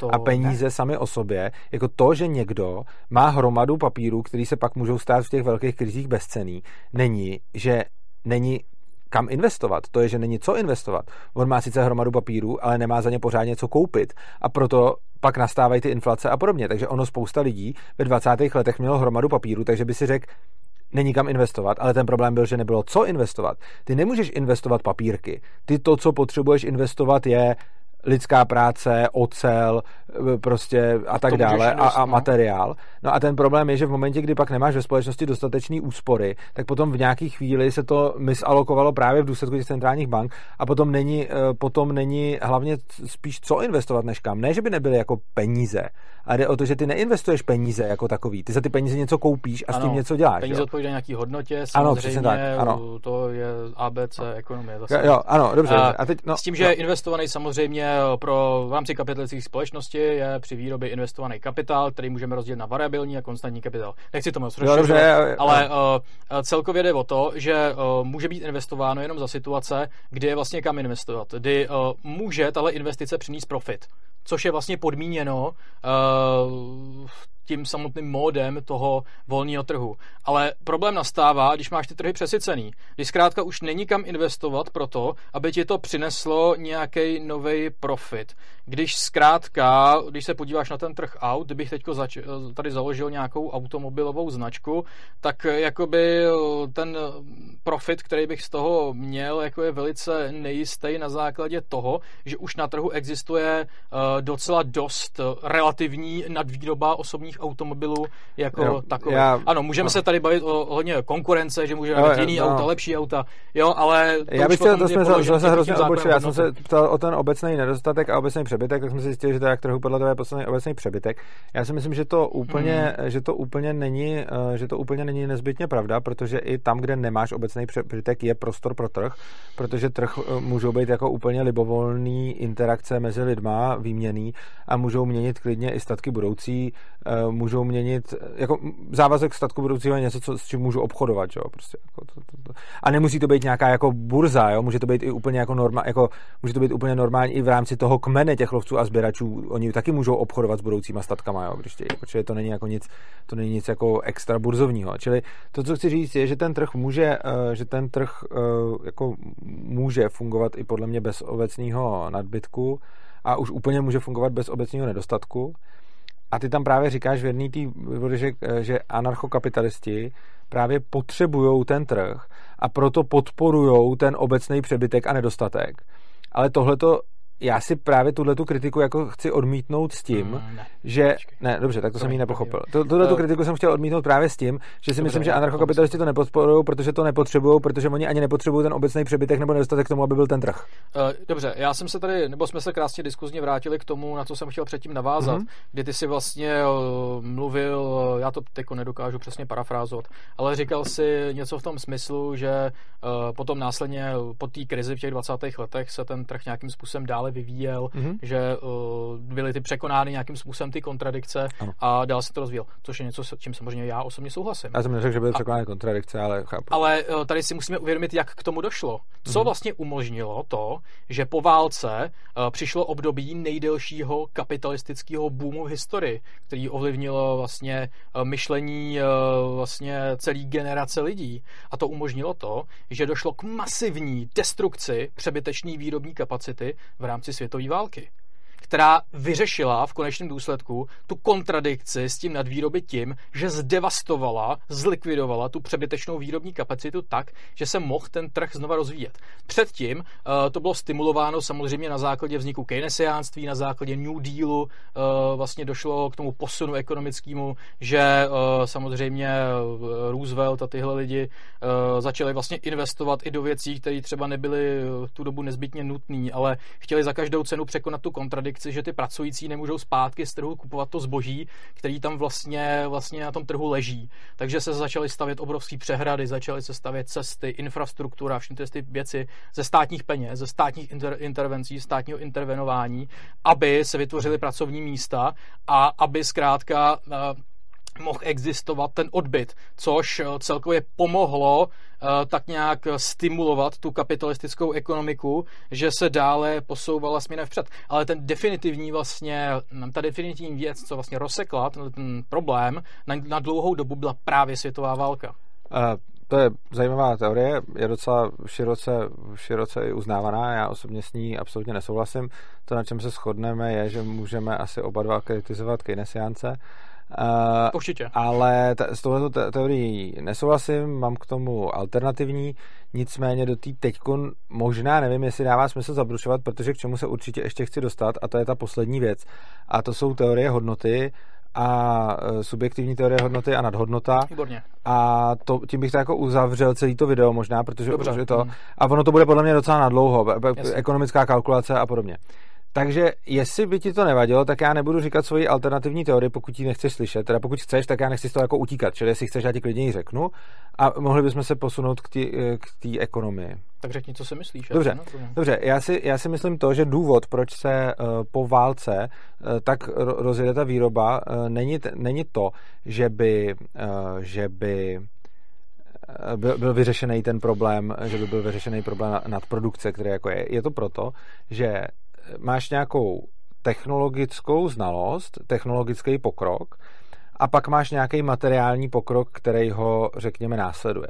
Takže máš vždycky na něco jako třeba prototyp, to je hrozně drahý a složitý a, a, a to, to vybudovat a potom to začneš vyrábět sériově a najednou, najednou už je to jako levný, že jo, prostě. Mm, a myslím si, že v momentě, kdy se ti dostane společnost kdykoliv do stavu, kdy technologický pokrok je z jakýhokoliv důvodu výrazně dál než ten, eh, než ten materiální, na co máš teď jako haly a všechno, tak může dojít k masivní vlně pokroku a, a, a růstu.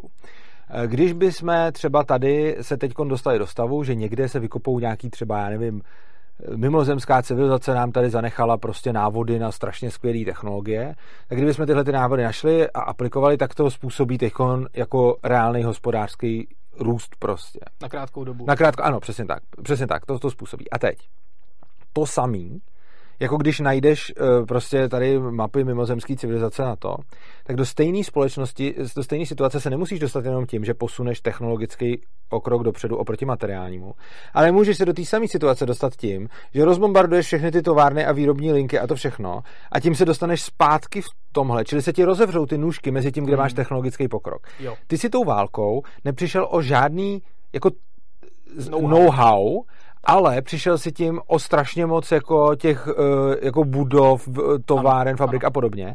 A kdykoliv máš ve společnosti z jakýhokoliv důvodu stav, že se ti rozevřou nůžky mezi know-how a tím, kde máš teď zrovna jako budovy a výrobní linky, tak následuje masivní pokrok. Čili si myslím, že tohle je vysvětlení toho, proč po válce eh, přišel tak velký pokrok. A myslím si, že nešlo o to, že by se zlikvidovala nadprodukce. Myslím si, že kdyby se jenom zlikvidovala nadprodukce a zároveň by nějakým způsobem způsobem se posunul ten technologický jako dozadu, což se nemohlo stát, ale jako kdyby to, jako, kdyby to bylo zapomněno, tak si myslím, že k tomu velkému eh, nárůstu nedojde. Čili tohle je moje. Já se právě domnívám, toho. pardon, vždycky chceme mít asi oba dva poslední slovo, ale já budu velice krátký. Já jsem ho nemusel mít, ty jsi to chtěl, abych to řekl, já jsem to nepotřeboval. Dobře. Uh, jako já si myslím, že ten poválečný boom byl, boom byl právě způsobený tím, že hmm. došlo k tomu rozvoji, uh, opětovnému rozvoji těch výrobních sil, který doháněli vlastně to know-how no, to jsem teď říkal. Ano, ale, ale byla zlikvidována není... ta přebytečná výrobní kapacita, která předtím vlastně bránila tomu, aby se ten trh dál rozvíjel. Ne. Ne, ne, ne, ne. ne. Se tomu, se o tom bude počkej, počkej, ne, počkej, počkej. Uh, ten růst následoval, aby se dohnalo to, co bylo zničeno. Ano. Ale, ale prostě to, to není, jakože, kdyby byla pravda to, co říkáš ty, tak by ten samý růst měl nastat v roce řekněme, že tím, že jsme se to tady vybombardovali válkou, jsme se vrátili o, teď plácnu, ale nechci to říkat historii, třeba o 20 let zpátky, třeba. Ale know-how tady zůstane. A know-how tady zůstalo. No ale to, kdyby, jsme se vrát, kdyby to bylo jenom to, co říkáš ty, že by se prostě zničila ta nadvýroba, no, no tak na, nadvýroba už byla jakoby zničená už těch 20 let zpátky, protože ještě nevznikla. Ona tam nebyla, že jo. Ty tvrdíš, že, bylo, že byla, byl nějaký stav společnosti, vznikla nadvýroba a ta válka tu nadvýrobu jako vrátila zpátky a pak teda přišel boom. No, jenomže ten stav, ty jakoby vrácený zpátky nadvýroby už tam jednou byl, když to tam ještě nevzniklo, že jo. Ale tam ten boom nevznikl, tam naopak přišla třeba krize nebo Prostě máš nějaký stav společnosti a ty ho tou válkou vrátíš zpátky. Co a jediný, týče... co nevrátíš zpátky, je to know-how. Ano. Jenomže tím, že ho vrátíš zpátky, znamená, že už to tam jednou bylo, že jo? Ano. No ale když to tam už bylo poprvé, tak to neudělalo ten efekt, o kterém jsi mluvil. Čili kdyby byla pravdivá ta teorie, že v momentě, kdy se zruší ta nadvýroba, tak to potom nastartuje to ekonomiku, tak už by se musela stejně rychle nastartovat na poprvé, když se to tam dostalo, protože tam taky nebyla, že jo? Tak jako bylo zlikvidovaný přebytečný zboží na trhu až ty, ty věci, že jo? Ale přebytečný Když se podíváš čemu? na krizi v rámci kapitalismu, která tady je teď v současnosti, eh, tak to vlastně není řešitelná válkou na základě toho, že ty vlastně výrobní tech, nebo ty váleční technologie dostaly do takové fáze, kdy jako přišla světová válka, tak to ohrozí nejen existenci samotného kapitalismu, ale celého světa. Ale ta přebytečná výrobní, světa. no dobře, dobře. Uh, ale vlastně tahle nadvýroba je řešená tím, že vlastně krachujou uh, ty podniky na základě toho, že se na tom trhu nedokážou uživit. Takže vlastně ta nadvýroba uh, je vlastně řešená tím, tím způsobem, že ocha- uh, krize zkrátka je charakteristická tím, že je devastovaná přebytečná výrobní kapacita, která v současné době je devastovaná právě tou nízkou mírou profitu tím, že na trhu je zkrátka strašně moc ale... fabrik, který vyrábí ty kopací míče. Pořád operuje se slovem přebytečná, ale přebytečná ano, ano. je oproti něčemu přebytečná oproti možnostem lidí eh, z trhu koupit zpátky ty věci, které pro ně vyrábí. No ale tak v takovém případě to už bylo jako tehdy, že jo? Jako to už bylo i, i, v, i, v, i v tu chvíli, jako předtím a nestalo se to. Jakože jde o to... Já budeme tě pochopit, ale dobrý. Dobře, no prostě jde o to, že máš na trhu nějaký množství zboží. To se hrozně blbě vysvětlí. Mm. Máš na trhu nějaký množství zboží. Jo? To množství zboží pořád roste tím kapitalismem. Dobrý, tak. dobrý. A teď řekněme, že já to popíš, hele, tohle to je jako kravina, ale abych ti to vysvětlil jenom, co ti myslím. Mm. Úroveň zboží bude 0 až 100 prostě, jo, to je blbá stupnice, ale prostě řekněme. Tak máš úroveň zboží 20, pak ti vyroste na 30, 40, 50 jakože jeho víc prostě. Jo. A teď najednou řekne, že je 60, teď se to rozbombarduje a najednou jsme na úrovni 40 a ty řekneš, ha, odstranil se přebytečný zboží, jsme na úrovni 40, tak to začne raketově růst. Ano, protože Jenom, lidi jako dostali nový ano, práce, byli stavěni nové fabriky, ale, se začalo rozvíjet, ekonomika ale, začala fungovat. Jenomže ono už to na tom levelu 40 jednou bylo a nestalo se to. Ano, ale existovala ta přebytečná výrobní kapacita, která byla zlikvidována tou válkou. Ale ona už tam předtím nebyla. Ta, ta kapacita přece vznikla. Ta společnost se tou Tím, válkou prostě vrátila zpátky. anarchii zbožní výroby. No ano, ale nestalo se. V tom bodu si byl dvakrát. Jednou, no. když si tím bodem prošel poprvé. Já fakt, fakt nehrou blbýho, jako, možná jsem byl jenom, ale... Tím bodem, o kterém mluví, si prošel dvakrát. Napřed, třeba v bodě 1920. Ano, to byla poválečná, opět poválečný rozvoj. Já nechci tou historii, ježiš, já chci tu historii z toho odstranit, protože se do toho O tom oh, jako, ne. já nedokážu se tom bodě, bez historie. Ne, tak, dobře, tak, pr- tak ale potřebuji, aby se hmm. abstrahoval a nezabředával do, do, do toho, co bylo v roce 1920. Mluvíme o bodě... problém, to se přiznám. No dobře, dobře zkusím vidím. to, zkusím to. V tom bodě si byl dvakrát. Jednou si tam byl poprvé, pak ta ekonomika rostla, pak no. si to rozbombardoval a dostal se do toho bodu po druhý a ta ekonomika začala rapidně růst. Jenomže, pokud by platilo to, co říkáš, tak by nezačala růst jenom v tu chvíli, kdy se do toho bodu dostal po druhý, ale musela by úplně stejně zareagovat i v tom momentě, kdy se do toho bodu dostal poprvý. A to se nestalo. A já tvrdím, že se to nestalo jenom z důvodu rozšíření nůžek mezi know-how a, a, a tím a výrobníma linkama.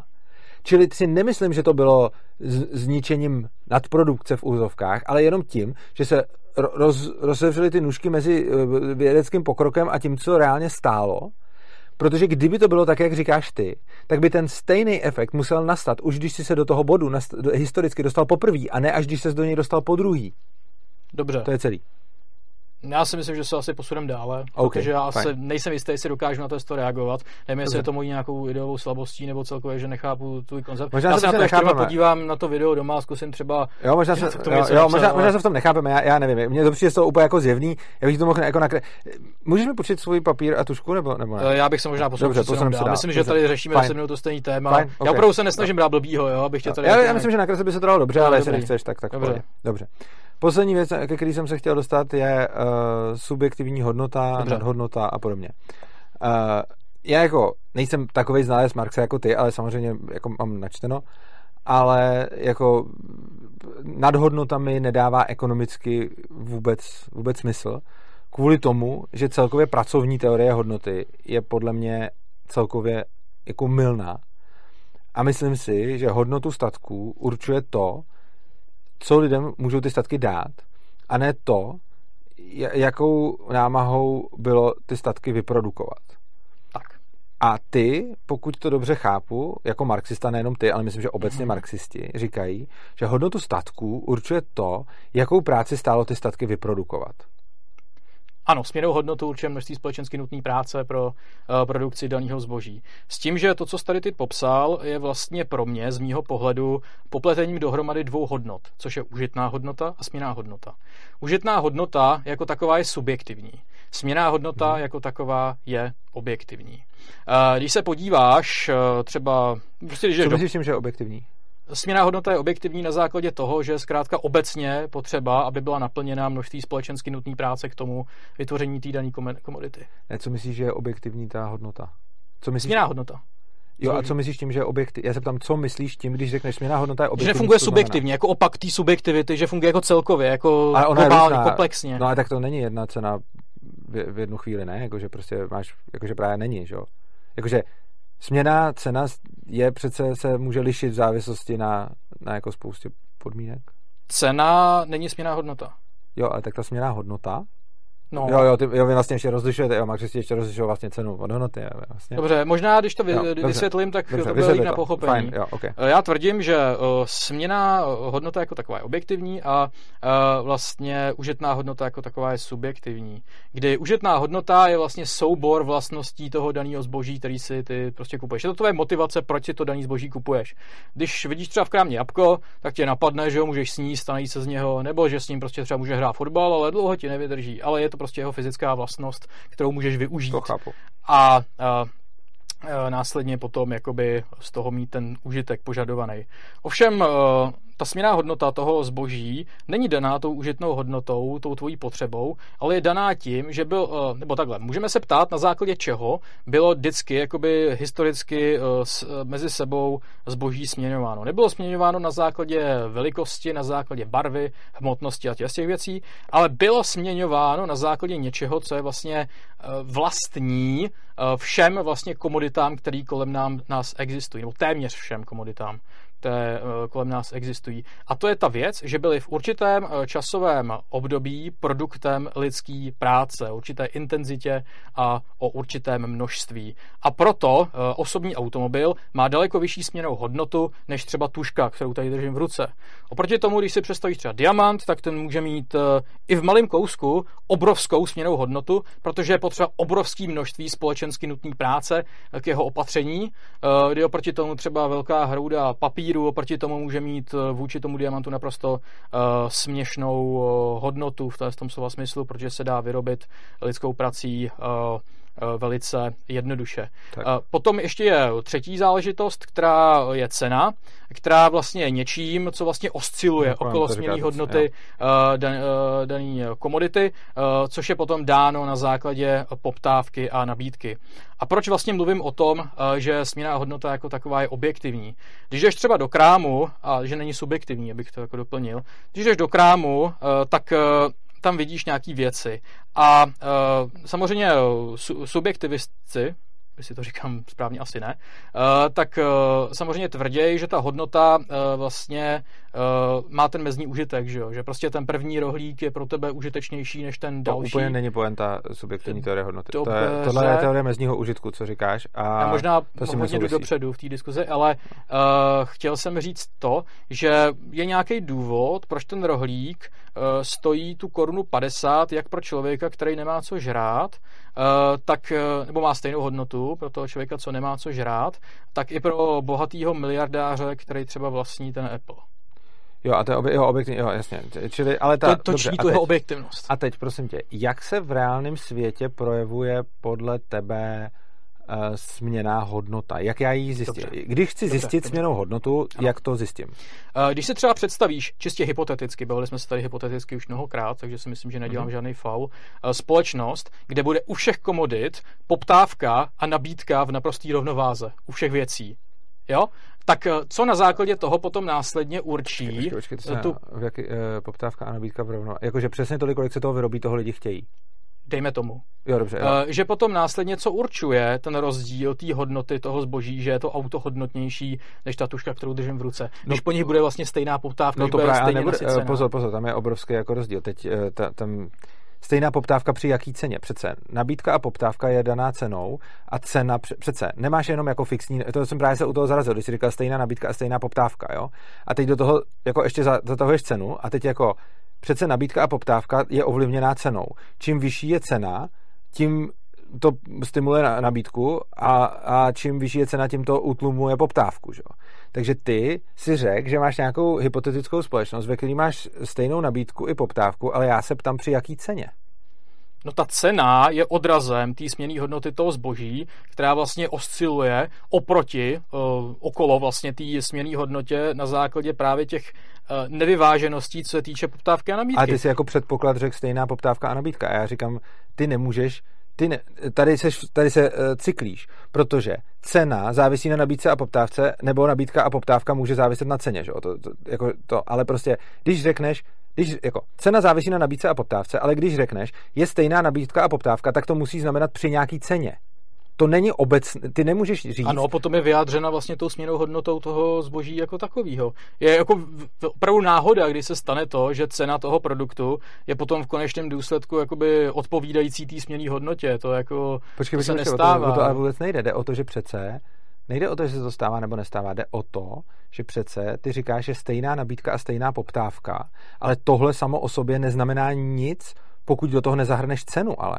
Přece ano. Na, jako nabídka po autech a po tuškách no, tak závisí na jejich... je dána jakoby právě tou poptávkou. Tou nabídkou a poptávkou. A na základě množství nutné investice pro vlastně zhotovení uh, té dané věci. To znamená, že ty věci byly vlastně produktem lidské práce, i ty stroje, kde vlastně došlo k té výrobě té dané věci a to se potom nasčítá celkově v té hodnotě, která se potom projeví v té ceně konečném důsledku. Dobře, uh, v tom případě mám otázku. Dobře. Po, uh, řekněme, že máš společnost, ve které máš vyrobený Zase hypotetický příklad, ale na té ekonomii je to v pohodě, ty hypotetický příklad. Máš společnost, ve které máš spousta vyrobených aut, jako třeba teď kont, mm-hmm. a ty mají určitě nějakou směnou hodnotu eh, podle tebe rovnou té práci. A klesá jich cena s tím teď, na základě toho, Jo, ale teď, teď, co se najednou stalo? Najednou se stane, že přijde nějaký úplně super dopravní prostředek, který ty auta najednou všechny vytlačí. Už je nikdo nechce, protože to už prostě nikdo nechce jezdit. A najednou, jaká je směná hodnota těch aut, které jsou teď vyrobený a neprodaný a jsou někde tady stojí? Co je jejich směná hodnota? Aha. Uh, já bych tady vlastně upřesnil a zdůraznil tu věc, že mluvím o množství společensky uh, nutné práce. Uh, já se tady, já bych se rád bavil o stejných věcech a třeba mm, když uh, Uh, jo, často je takový argument proti nám v tom ohledu, že když třeba budeš mít nějakého línýho pracanta, který je hotový produkt, to jsem neřekl, nevím, hodiny, argument, který jsem neřekl, uh, já jsem se na něco konkrétního zeptal. Dobře, ty jsi mluvil o já jsem mluvil lepších o tom, automobilech. Ne o lepších, jo, mluvil jsem o tom, že přijdou lepší automobily a ptám se tě, jaká je směná hodnota těch automobilů, které jsou teď vyrobený. Směná hodnota je daná množstvím společensky nutné práce, které jsou nutné pro jejich zhotovení. Když bude poptávka po nich samozřejmě přesa- přesahovat uh, tu směnou hodnotu, tak cena uh, logicky s tím půjde nahoru. Ano. Možná jsem předtím skutečně. Ale my se to bavíme o opačném případu. My se bavíme o případu, kdy najednou poptávka po nich není a oni tady jsou. Poptávka po nich není a oni tady jsou takhle klesá jejich cena logicky. Nebo, Ale já se ptám na směnou hodnotu. Uh, ta zůstává pořád stejná, jako ta se nemění. A najednou ti vyvracím. Teď jsem přivedl ke kontradikci přesně věc, kterou si říkal. Před chvílí i ve videu a všude i marxisti říkáte, cena osciluje kolem, uh, kolem uh, směrné hodnoty. Dobře. Zároveň říkáš, máme tady auta, přijde nový uh, dopravní prostředek, máš auta, ty tvrdíš, že jejich směná hodnota zůstává stejně a zároveň tvrdíš, cena klesá. A tohle to dostává ke kontradikci věci, které říkáš. To si nemyslím absolutně. Tak, tak hele, Tvrdíš, že cena osciluje kolem, tržního, kolem směné hodnoty? Uh, že cena osciluje kolem směné hodnoty, ano, to říkám. Dobře. Říkáš, že směná hodnota těch aut zůstává furt stejná, protože za nich byla vynaložená ta práce? Uh, ano, to říkám. A říkáš, že když po nich bude už potom jako na, na furt klesne poptávka, tak bude ta klesne cena a už zůstane dole? Ano, když po nich klesne poptávka, tak cena zůstane Tyhle ty tři tvrzení jsou přece v rozporu. To si nemyslím, absolutně. Jako nevidím to. Ne, Dobře, nevidíš to. Dobře, tak si můžeš se napsat, aby si ho měl před sebou. První tvrzení je... Dobře. Dobře. První tvrzení. Cena osciluje kolem směné hodnoty. Já jako nejsem si jistý, jestli to má nějaký smysl. Jako Dobře. Jestli se Druhý vyrábět nějaký koncept tady ne, ne, ne, koncept. Já tě já prostě, jako prostě marxistická, jako, jako s marxismem nemám spoustu problémů v sociálních věcech, protože mi to fakt zajímavé, ale ekonomie se dá vyvrátit úplně takhle prostě. Druhá, co si sám řekl, uh, směrná hodnota těch aut zůstane konstantní, zůstane furt taková, jaká byla vyhodovená jejich práce. S tím souhlasíš? Uh-huh, ano, pokud bude a třetí, ano, práce. Ano, a třetí bod. Cena těch aut v případě, že přijdou ty nový superauta, trvale klesne. Ano. A teď tyhle ty tři tvrzení jsou v logickém rozporu. Oni nemůžou platit zároveň. Já Když ta cena dr... nevidím. Dobře. Fakt? Já vidím, že ta cena klesne Aha. pod tu směnou hodnotu na základě toho, že klesne ta poptávka. No. Ano. Ale tím pádem už přestan, tím pádem Ale směná hodnota zůstává v té stejné hladině na základě uh, vyprodukovaného mno, nebo Podívej se na své první tvrzení, který jsi napsal.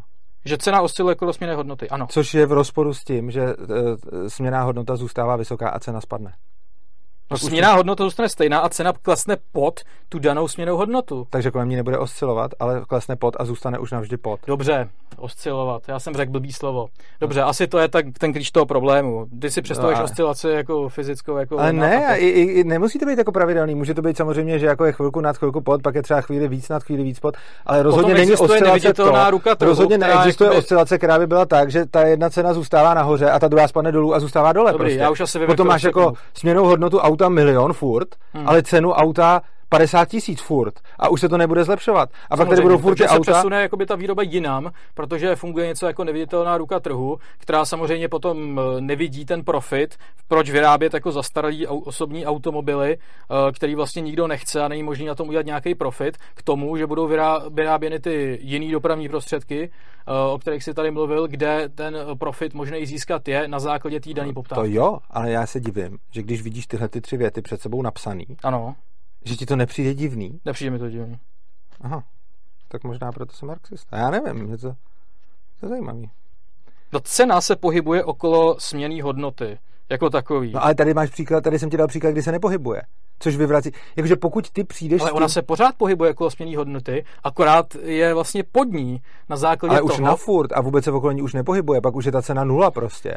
Jako, jako na furt, chvilku, eh, můžeš... No, no bude, hele, budou ty auta, tak bude... Když si bude... představíš auto třeba, tak můžeš mít třeba auto, který je veteránem, třeba stará Felicie, ano, která může mít uh, dneska se naopak obrovskou jo. cenu. Ale, kdy, ale v tomhle vlastně... případě, který jsme uvedli, cena těch aut, kterých tady budou vydělený prostě miliony kusů, který nikdo nechce, bude chvilku 100 tisíc, pak 50 tisíc a pak už vlastně nula, protože už je nikdo nebude chtít koupit a když už nebude nikdo, kdo je bude chtít koupit, tak cena bude reálně nula. Takže prostě potom tvrdíš, že máš směnou hodnotu milion a cenu nula a tak už to zůstane. Tím pádem ta produkce se přesune z toho, z toho, z toho, z toho Já se neptám, jaký to má důsledek. Já, Takže... se ptám na to, já, se, já se vůbec neptám na to, jaký to má důsledky ale vyvracím ti uh, pracovní Já se absolutně necítím jako vyvrácený. Já si myslím, že Sorry, pokud, jako... pokud tvrdíš, že něco osciluje, a já ti dám příklad, ve kterém splním všechny tvoje podmínky a tam se ukáže, že to neosciluje, ale že se, že prostě ty si dal nějaký předpoklady a já jsem ti, já jsem ti dal příklad, který je doved ke sporu. Tohle je normálně z vědeckého pohledu to, že ta teorie, tohle je prostě falzifikace té teorie. Teď jsem, jako máš nějakou teorii, ta teorie něco říká ano. a já dám příklad, ve kterém to selže No a to je, to je prostě, to znamená, že ta teorie je chybná. Ne, ty říkáš, jakoby, jak já to slyším, jo, aby, aby jsme se tak nějak no. vyvili co největším jako kontaktu. Uh, ty říkáš, že samozřejmě si něco vyrábí okolo nějaký směný hodnoty, má to nějakou cenu na základě poptávky a nabídky a následně potom cena toho produktu nadále klesne. Mm-hmm.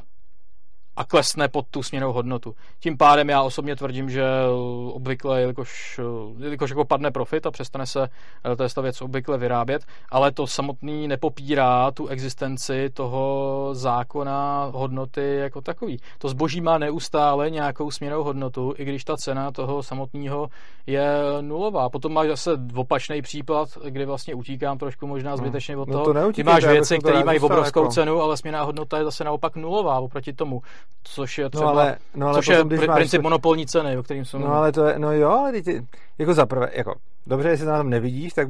Nevidím, sorry, sorry jako. to je zajímavý, to, to, to je fakt, OK, jakože, tohle mě fakt jako upřímně šokuje, a... Já fakt jako nehraju blbce, já ti Já, já ti věřím, že nehraješ blbce, jenom prostě ten přístup, kdy ty řekneš, jako ty máš nějaký postuláty, který ti plynou z té teorie hodnoty a já ti dám příklad, ve který to neplatí.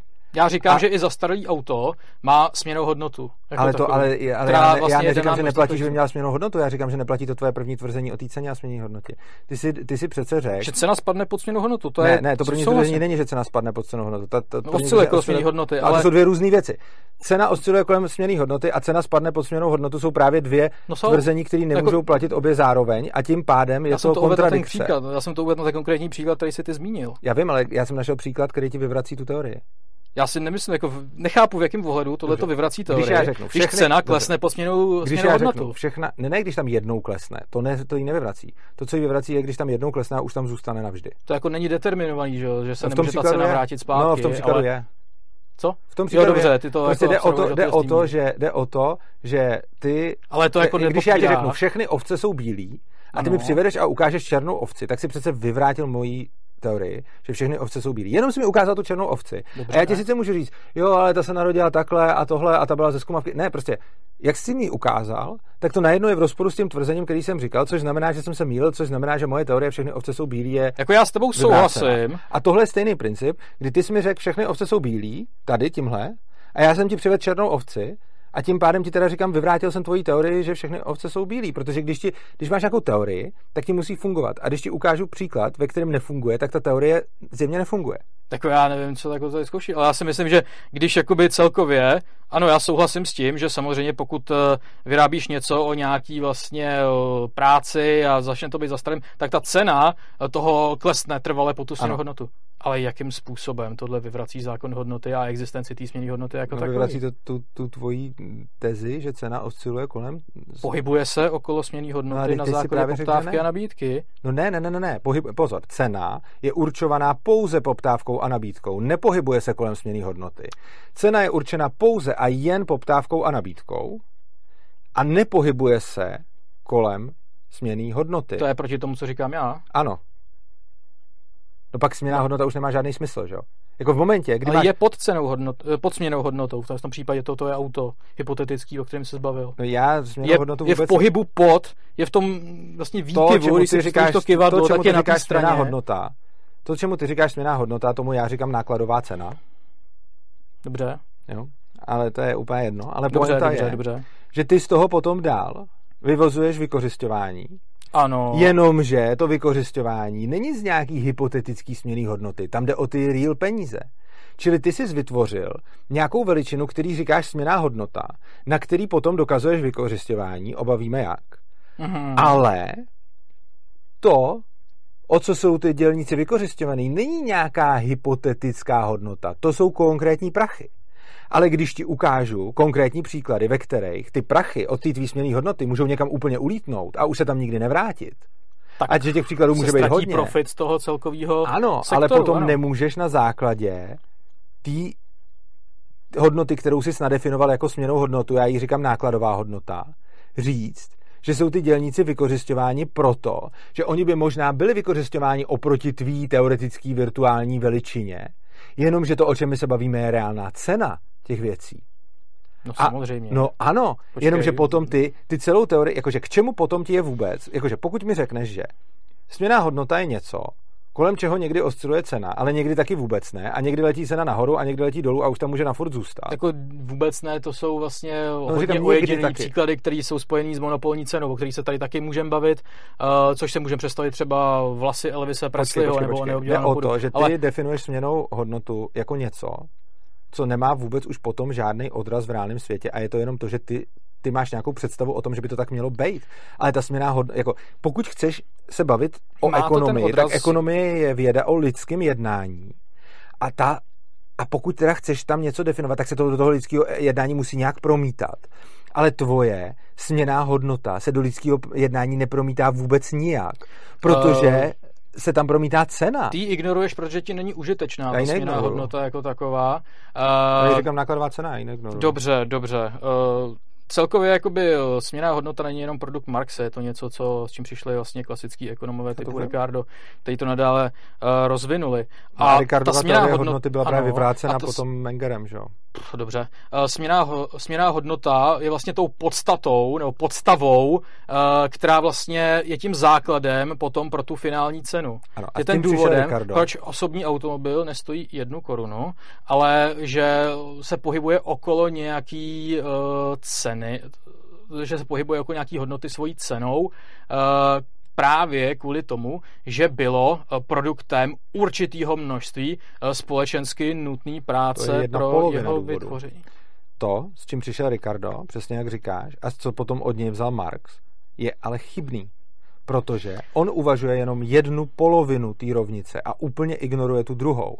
A ten příklad, na kterém jsem ti to ukázal, ukazuje to, s čím potom přišel Menger, a ten vyvrátil Ricardovou nákladovou teorii hodnoty, tak Menger přišel právě pak ze subjektivní teorii hodnoty a tu, tu, tu, tu si popsal, vlastně ty říkáš, ta, ty neříkáš jo. subjektivní, ty říkáš spotřební, nebo nějak tak si říkal, teď si to nepamatuju úplně.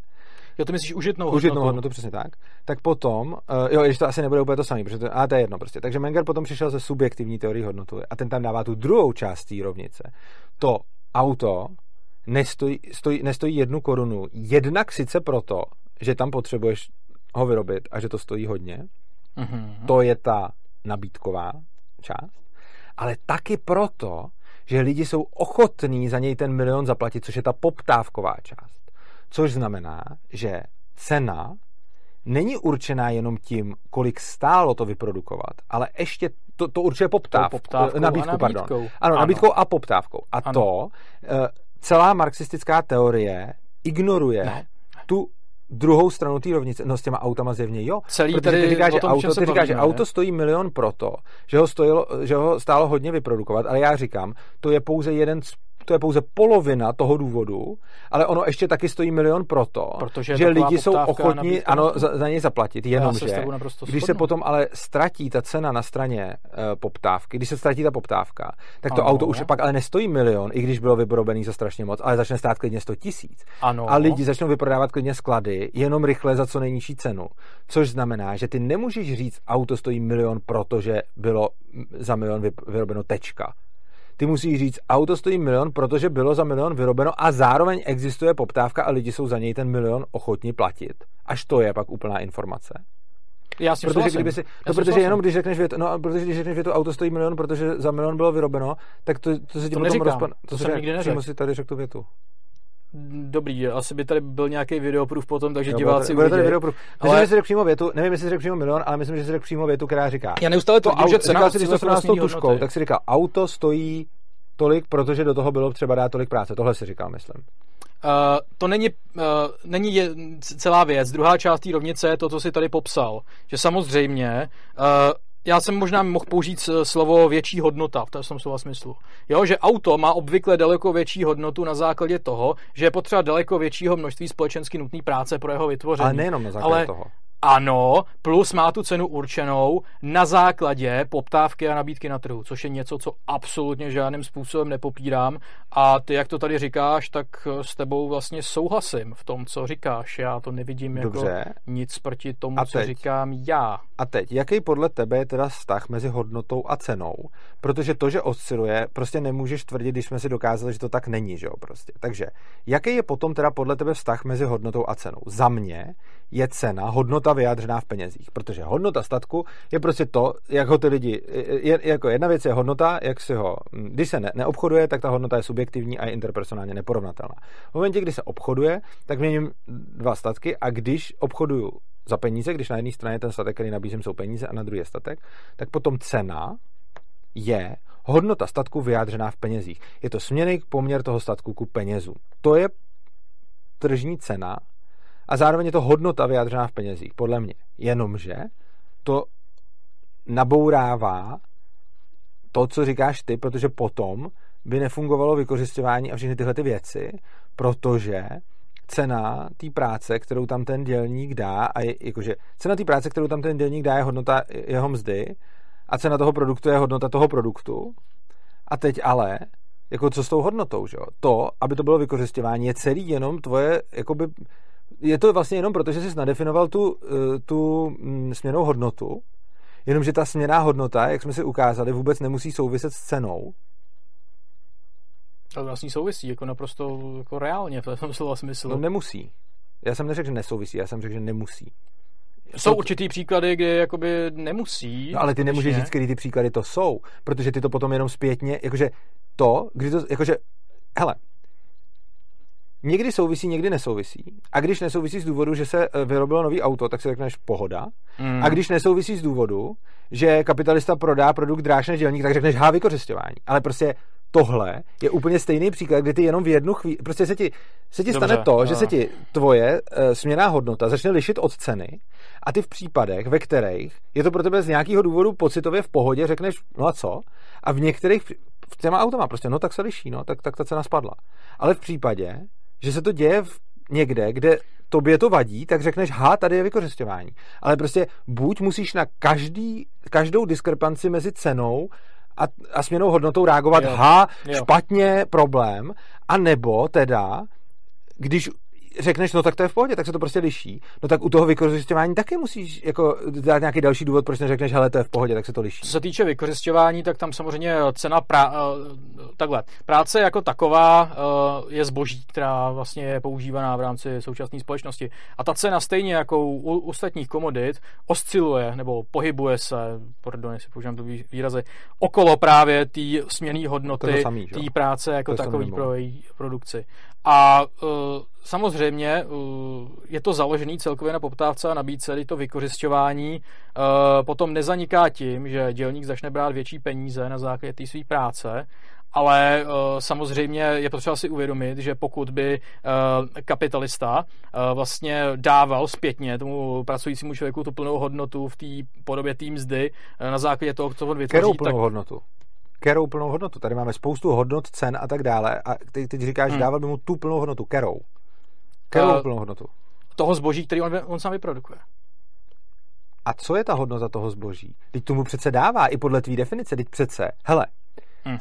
ty si řekl, že kapitalista eh, nedává dělníkovi hodnotu zboží, kterou on vyprodukuje, že jo? Mm-hmm. Jenomže on mu ji dává, protože ty si řekl, že uh, ta směná hodnota je založená na té práci, která do toho jde, no ale ta práce je oceněná tak, jak ji ocenil ten kapitalista, což znamená, ano. že on do toho dává tu hodnotu, kterou kterou to bylo, že jo? Čili on mu dává tu hodnotu, kterou on odpracoval. Teď přece ta tvoje směná hodnota se, od, odpracová, eh, se odvíjí od té hodnoty té práce. Takže no ne, tam počkej, tak to, to, to, jako on mu nemůže dát míň, že jo? To ani nejde, protože přece tvoje směná hodnota je určena tím, kolik do toho bylo vloženo té práce, že jo? Nebo vlastně v jakých jednotkách ji měříš teda potom? Počkej, směnou hodnotu. Jestli vůbec měří v jednotkách, já nevím. S, v jednotkách to se nedá úplně asi přesně určit. Uh, Nemyslím si, že by to bylo... Je to... Nemá to jednotky, dobře? To je v Já, já taky nemám hodnotu v jednotkách, jenom se s tom snažím trochu zorientovat. No, je to určitě jakoby poměr celkově té práce, na základě které jsou potom ty věci jakoby směňované, to je v tom ohledu, že jo. Čili uh, množství. Čas. Jasně, ano, v čase. čas, děkuju, děkuju. To je, čili, to je mě čili jednotka hodnoty je u tebe čas. Uh, čas nutný pro zhotovení jo. toho denního produktu. Jo, já chápu, nutnej. Ne, rozumím, znám ten argument, není to ten čas, který, by, který ten konkrétní byl zhotovený, Když a je línej pracovník, vím, který vyrábí třikrát díl, tak jo. to neznamená, že vím, to zboží je třikrát hodnotnější. Jo, ano, vím. Uh, čas, který je nutný k vyrobení toho. Teď je otázka. A dobře, jo. Dobře, teď. Mimochodem mě napadlo, když to řekneš takhle. Uh, když se změní technologie, tak se, tak se ti najednou změní všechny Eh, všechny eh, ty, eh, jak se jmenují, ceny, všechny směny hodnoty? Takhle. Samozřejmě ten trh funguje na té bázi, že, existují, že existuje konkurence mezi jednotlivými výrobci a zboží. Ne, tam na tvoji hodnotu. Ne, vůbec na to, jak funguje. Jakože, jo, takhle. Tam se na to, bylo Dobře. potřeba na vyrobení židle hodina a vymyslel jsem technologie, že je půl hodina. Takže vytvoří super profit na základě toho. Ne, ne, ne, protože... ne, ne, ne, to jsem vůbec neptal. Já se ptám na, na tvoji směnou hodnotu těch židlí. Směná hodnota existujou. samozřejmě spadne, reálně. Dobře, čili směná hodnota všech židlí v tu chvíli spadne. A na za chvíli na to začne reagovat i ta cena. Ano, přesně tak. A teď. Dobře, to je skoro jako kouzelný. Takže, když snížím ten čas, tak ta hodnota spadne. Ano. Dobrá. A teď, což znamená, že kdo ale ví, jakou to má hodnotu? Kdo může někde určit na světě, jaká je ta hodnota? Když říká, že cena jí teda neodpovídá, cena může lítat kdekoliv, odpovídá jí čas, který se neustále mění a ty ani nevíš. dobře. No, dobře, a ty, no dobře, uh, může lítat hodně a nemusí, prostě ne, nemůžeš, jak teda může, v danou může. chvíli určíš tu směnou hodnotu.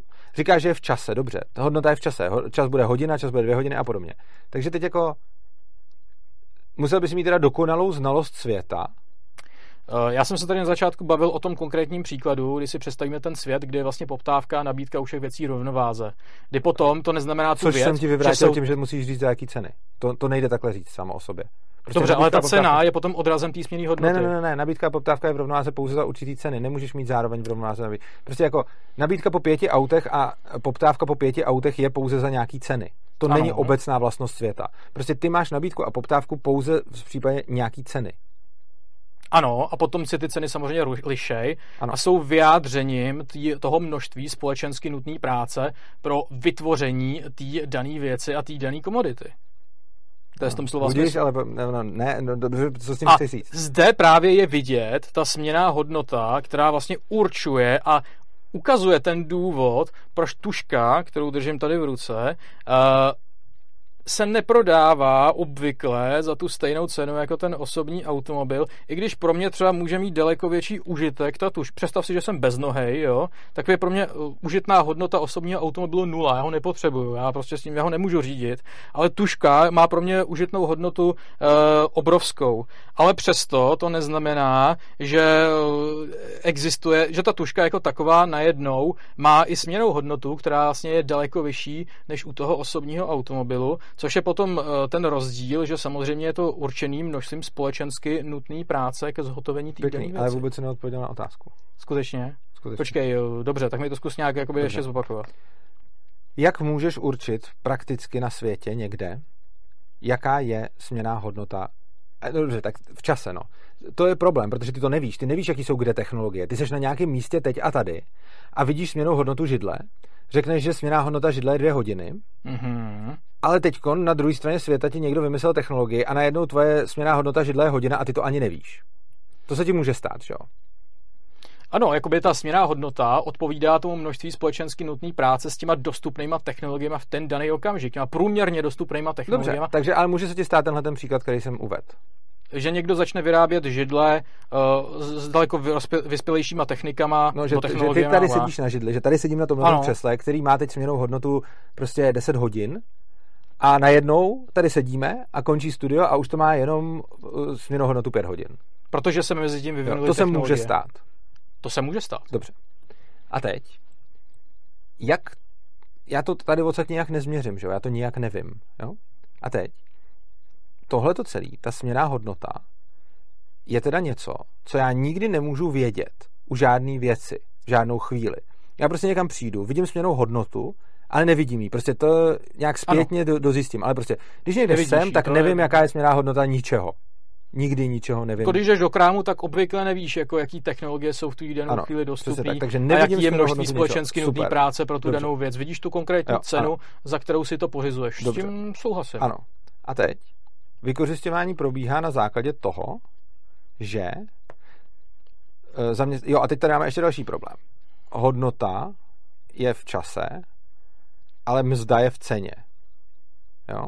A teď, když tvrdíš, že zaměstnavatel vykořišťuje dělníka, tak ho vykořišťuje proto, že židle má hodnotu 3 hodiny a on mu za to dá 100 dolarů. E, to máš jiný jednotky. Eh, takhle. Uh, samozřejmě ta hodnota, kterou on získá, No funguje to zkrátka tak, že když jdeš dělat té fabriky, uh, tak jsi schopnej uh, naplnit tu svoji mzdu za ten určitý čas, třeba za dvě hodiny. Ale to samozřejmě neznamená, že po těch dvou hodinách, což v té fabrice Já řekneš au vím. ale ta, ta vlastně nadhodnota, kterou si přivlastňuje kapitalista, spočívá uh, v tom slova smyslu, že potom pracuješ dalších těch 6 hodin pro toho kapitalistu zadarmo, počkej, počkej, počkej. protože to je to potom ta hodnota, kterou ty nedostáváš v té svojí mzdě jako takový. Ale počkej, hodnota a mzda mají přece jiný jednotky. Mzda má jednotka koruny, dolary a hodnota má jednotky časový, že jo? Dobře. Jo? Jak se tohle převádí? No, jakoby tam je rozdíl samozřejmě opr- potom oproti té poptávce a nabídce, že jo? Jakoby jak se to točí uh, kolem uh, té směné hodnoty toho daného zboží. To potom převádí ten čas tom, no. na tu konkrétní cenu. Aha, ty vlastně, ty vlastně směňuješ vlastně ty produkty uh, té práce kterou ty vlastně no, já už jsem se jsem trošku ztratil, počkej. No právě. Eh. No to je ten problém toho marxismu, ono to nemá řešení totiž, ono je to celý jako paradoxní, ono je to celý jako v kontradikci. V no počkej, ale ty tady, já no jsem no, to ztrácím, protože už jsem tady dvě hodiny, už z toho, jakoby, no dobře, jsem z toho tumpachový a ty z toho vy, proto, vyhozuješ nějaký svůj a tak to už triumf, jo. Uh, triumf, to je prostě, ten marxismus prostě v tomhle nefunguje, on má jako hezký věci ohledně státu, ale v ekonomii se dostaneš přesně k tomuhle. A ta hodnota je potom vyjádřena samozřejmě tou cenou na základě té poptávky. A jak teda vyjádříš, počkej, dobře, ale jak převedeš, říkal jsi, že hodnota má jednotky čas, jo? Uh, směná hodnota jo. Uh, jo směná hodnota společensky nutný práce. Ano, dobře. Vyjádřeno časem. A teď, jak čas převedeš na peníze? Protože když si říct, že mě někdo vykořistuje, tak to musím porovnat. A protože plat dostávám v penězích, ale hodnota je v čase, tak to, co marxisti řeknete, že jsem tam nechal nějakou hodnotu a pak jsem tam nechal nějakou nadhodnotu a teď, protože jsem dostal peníze, jenomže tam potřebuješ převést peníze na čas. A já se ptám, jak? Protože já jsem tam nechal hodnotu, kterou si vyjádřil v čase a dostal jsem peníze, které jsou vyjádřeny v penězích. No a teď si ale řík, abych teda se mohl spočítat, o kolik jsem byl jako vykořistěný, tak jo, jak, spočí, jak si spočítat? Chci, přišel jsem teď ze směny a chci si spočítat, o kolik jsem byl vykořistěn. Záleží, jestli to počítáš ve směný hodnotě nebo v té celkové ceně. To je úplně jedno, prostě já jsem přišel teď ze To směny. nemůžeš jako míchat dohromady. Ne, jo? já to jsem je... dělník, přišel jsem ze směny, makal jsem tam 12 hodin, vyrobil jsem nějaký věci a on je prostě můj kapitalista prodal za 10 tisíc korun. Takže si můžeš zároveň říct, že jsem byl Dobře, aby se to open, dejme 10 tomu hodin. o 4 hodiny práce Proč o 4 a o, nevím, 100 tisíc dolarů. Jo? Jak to, je poznám? jako, Počkej, počkej, no to je právě To to. jako- to je- Pozor, jak, to jak to spočtu? Mám, já se nesnažím dě- to tak, ne. myslím, nějakou... Uh, ne, ne, jsem dělník, přišel jsem po deseti hodinách práce a vyrobil jsem něco, co můj kapitalista nenasyta prodal za 10 tisíc korun. Jo? Jak si spočtu, kolik byla nadhodnota a o kolik jsem byl jako oškubaný? Eh, Na základě toho, že eh, si spočítáš mzdy, eh, kolik vlastně toho produktu můžeš zpátky získat z toho trhu, že jo? To je v tom slova smyslu. Dobře, tak on to prodal třeba za 20 tisíc. Dobře, tak on Jsi to prodal za 100 20 tisíc ne? Ne, tak on to prodal za 10. 20 a dal mi 10. Jo, takže Dobře. já jsem, tam, já jsem tam odpracoval 10 hodin, on mi dal uh, 10 tisíc korun a prodal tu... Pokud jsi tam pracoval 8 hodin, tak si přišel o 4 hodiny práce a o 10 tisíc eh, dolarů. To je v tom slova smyslu. Eh, A to si spočítal tím, že si vzal ten rozdíl jsi to udělal toho, co jsem udělal a eh, toho, za kolik on to prodal. Jo, ano. Jenomže tenhle, ten, to jsou obě dvě ceny. Tam si vůbec neoperoval s hodnotou. Ty si Počkej, celý, ne, ne, ne. No ty si operoval jenom s cenou teď, protože mzda je cena, mý práce, a prodej té židle je taky cena. To. A teď potřebuju vidět, ty si, ty si udělal to, že si vzal rozdíl dvou cen, vůbec si neřešil hodnotu, a řekl si, že mě připravil o tolik peněz vyjádřeno v ceně. Jenomže ta teorie nadhodnoty se vůbec neopírá o cenu, ta se opírá o, o, tu, eh, o tu hodnotu, že jo? Jenomže ta hodnota je kde? Teď, teď si vůbec nepočítal. Teď jsem přišel jako dělník z fabriky a spočítal jsem si v ceně, o kolik on mě jako vykořistil, Jenomže ta celá teorie vykořišťování nestojí na tom, že se podívám na nabídku a poptávku a na cenu, protože na to bych mohl úplně v pohodě odpovědět právě nabídkou a poptávkou a rakouskou ekonomí a žádný vykořišťování by se nekonalo. Vy tam operujete s tou hodnotou směnou, jenomže ty si teď udělal výpočet, o kolik mě vykořistil a vůbec si tu směnou hodnotu nepoužil. Jak to, že jsem nepoužil? Já jsem řekl, že, cenu. že přišel o 4 hodiny své práce na základě toho, že mu byly vlastně uzmuty, na základě toho, že získal hodnotu, která vlastně odpovídá uh, v té mzdě v podobě uh, Nezískal cenu, že jo? On získal cenu a ty ale nevíš, jaká byla ta hodnota, protože si před chvílí říkal, že směná ta hodnota, hodnota, ta hodnota víš, jaká je, protože je daná tím množstvím společensky nutné práce, kterou si No, vytvořil ano, ta hodnota je konkrétní 8 čas. hodin třeba, dobře, tak hodnota je 8 Dobře, hodin a dostal jsem dobře. 10 tisíc korun. A, a, A dobře, a dejme tomu, že ten finální produkt potom na tom, na, na tom trhu má prodat cenu za 20 tisíc. Ano. Tím No, pádem si uh, uh, vlastně 10 tisíc uh, ve ztrátě oproti tomu Ale trhu, k čemu si vůbec použil tu hodnotu tam? Teď si, teď si, teď si to celý udělal jako no scény. protože ta hodnota potom jakoby je něco, okolo, okolo čeho se ta cena jako taková točí. No počkej, počkej, počkej, ona se okolo to... e, e, Ne, Jako to odešel, odešel z té směny v půlce, tak jakoby tu hodinu, tak tu hodnotu nedoděláš, že jo, jako to je No, jasný, to potom ne. jako ji nemůžeš No no to investovat ne. do té ceny. No to je, to, to je jasný, ale teď tam máš ještě jako dalších spoustu jako proměny, jakože tam už se potom můžeme začít bavit o tom, že on to musel taky prodat nějaký prodavač, někam se to muselo dovést a tak dále. No to Takže by je- byla blbost, abych já to celý jako, jako ten, ten, ten, ale to, to už je vedlejší, tam, tam jde teď o to, že ty si mi řekl, o kolik mě jako obral, ale spočítal jsi to jenom z ceny a vůbec si k tomu nepoužil tu hodnotu. Teď přece, ty, k čemu potom je ti celá ta, ta teorie nadhodnoty říká, já jsem vyrobil statek o nějaký hodnotě, a teď to je ta teda směná hodnota. Mhm. A on to teda prodal za víc, než je směná hodnota? No, ta směna, počkej, ta nadhodnota je potom vychází z toho, že si získal pouze část té hodnoty, kterou si sám vytvořil. Za kterou on to potom jakoby... A jak jsi zjistil, že jsem dostal část? Teď přece ty říkáš, že cena jenom osciluje kolem hodnoty a rozhodně hodnota podle tebe není určená cenou, ale ty, co tady děláš, je, že určuješ hodnotu cenou. Teď přece ty si sám tady říkal, že cena, že já jsem, že my jsme jako rakouský ekonomové, kteří zaměňujeme hodnotu a cenu a že je třeba to nezaměňovat a že hodnota je ta, ta důležitá věc a že cena kolem ní jenom osciluje a někdy jde úplně jinak. Ale to, co ty si udělal, je, že jsi zjistil, o kolik peněz jsem přišel a pak si z toho zpětně určil tu hodnotu. A teď přece ty nemůžeš určovat ceny hodnotu, teď to odporuje tady všemu tomu, co jsme si řekli, i tomu, co jsi říkal ty. Teď přece cena není něco, co určuje hodnotu u tebe. U tebe hodnotu určuje práce a cena na tom potom až nějak závisí. Ale když jsem se tě zeptal, o kolik jsem byl ožebračený, tak si vzal cenu a s tí si určil hodnotu, ale tak to přece podle vás marxistů nejde. Uh, řekl jsem, že si získal pouze část hodnoty, eh, kterou si vyprodukoval, eh, přičemž samozřejmě potom si přišel i o tu celkovou cenu toho produktu, kterou si Ale vyprodukoval. jak víš, já jsem vyprodukoval, jak jsem získal část hodnoty, kterou jsem vyprodukoval? Já jsem nezískal žádný čas, já jsem získal Já když peníze. uvedu nějaký konkrétní příklad, já když jsem dělal ve fabrice na šanony, tak dejme tomu, že jsme tam za tu směnu vyrobili nějakých 10 tisíc šanonů.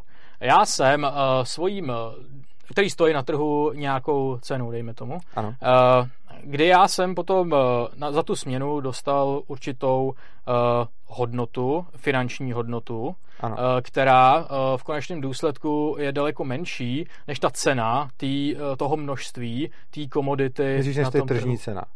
Ano, ano, samozřejmě. Dobře. Protože teď, to je ten zdroj toho profitu toho kapitalisty. To, co řešíš, je, že rozdíl mezi tvojí cenou prací a tržní cenou toho produktu, který se prodá. K čemu tam vůbec potřebuješ hodnotu, nadhodnotu a tak? Co to co tím má co dělat? Teď, teď si mi jenom, jediný, co si mi teď teda nakonec řekl, je, že tržní cena tvojí práce byla nižší než tržní cena produktu, který si vyprodukoval. Wow. To tržní přece... cena tvojí práce uh, ne, získal si pouze část té hodnoty, uh, kterou si za tu směnu vytvořil. I ten celkový objem té hodnoty je potom prodáván za nějakou cenu, Pokud mi chceš která je nepoměrně... Tím, že když ztratíš prachy, ztratíš hodnotu, tak mi musíš napřed před, říct, jak Eh, ty peníze udávají tu hodnotu. Protože pokud řekneš, ztratím prachy, to znamená ztratím hodnotu, tak to potom znamená, že musí existovat něco, že cena určuje hodnotu. Ale ty, ty, ty, ty, to odporuje těm třem větám, který jsi tady zapsal. Eh, cena přece neurčuje hodnotu. Takže já nemůžu říct, hodnotu, když jsem ne, určil ne. nějakou cenu, no a když ji neurčuje, tak já přece nemůžu říct. Ty z toho, že jsem ztratil nějakou cenu, mi řekneš, že jsem ztratil hodnotu, ale zároveň řekneš, cena neurčuje hodnotu. Teď, ty, ty, ty, ty řekneš, že cena neurčuje hodnotu, ale potom provedeš výpočet s tím, jako kdyby ji určovala. Uh, celou věc, kterou mi tady provádíš jako vykořišťování, je, že mi říkáš, že tržní cena tvojí práce je nižší než tržní cena vyprodukovaného produktu. No to je pravda. Ale jak do toho chceš zaplést tu hodnotu vůbec. Ta hodnota je prostě nějaká hodnota tvojí práce na trhu práce. Ta hodnota je taková, to je samozřejmě projevuje v tom, že vytvoříš nějakou hodnotu za tu směnu a získáš pouze její část eh, v podobě té mzdy kdy vlastně ta hodnota potom samozřejmě... A jak si uh, převed tu hodnotu na tom? Je ta, ten základem té mzdy, kterou ty dostáváš, kde její cena se opět pohybuje na základě poptávky a nabídky. Ale potom všechno, co mi říkáš, je, že si pracoval za práci, jejíž tržní cena byla nižší, než cena, tržní cena produktu, který si vyprodukoval. To je všechno, co mi říkáš. Ty mi neříkáš, jakože v tom není obsažená žádná... A zároveň jsem vyrobil daleko větší hodnotu, než kam, jaká mi byla pokud přiznaná. Tohle, pak jaká mi musíš, byla přiznaná Pokud říct uh, tohle, pak mi musíš říct, jak se z ceny určí hodnota. Protože ty jsi mi řekl, že hodnota se neurčuje z ceny, ale řekl jsi mi, že hodnota se určuje z práce. Jenomže ty říkáš, že jsi ztratil o hodnotu, hodnotu proto, že jsi dostal méně ceny. Ty, ty říkáš, že jsi ztratil hodnotu, protože jsi dostal méně ceny. Dobrý.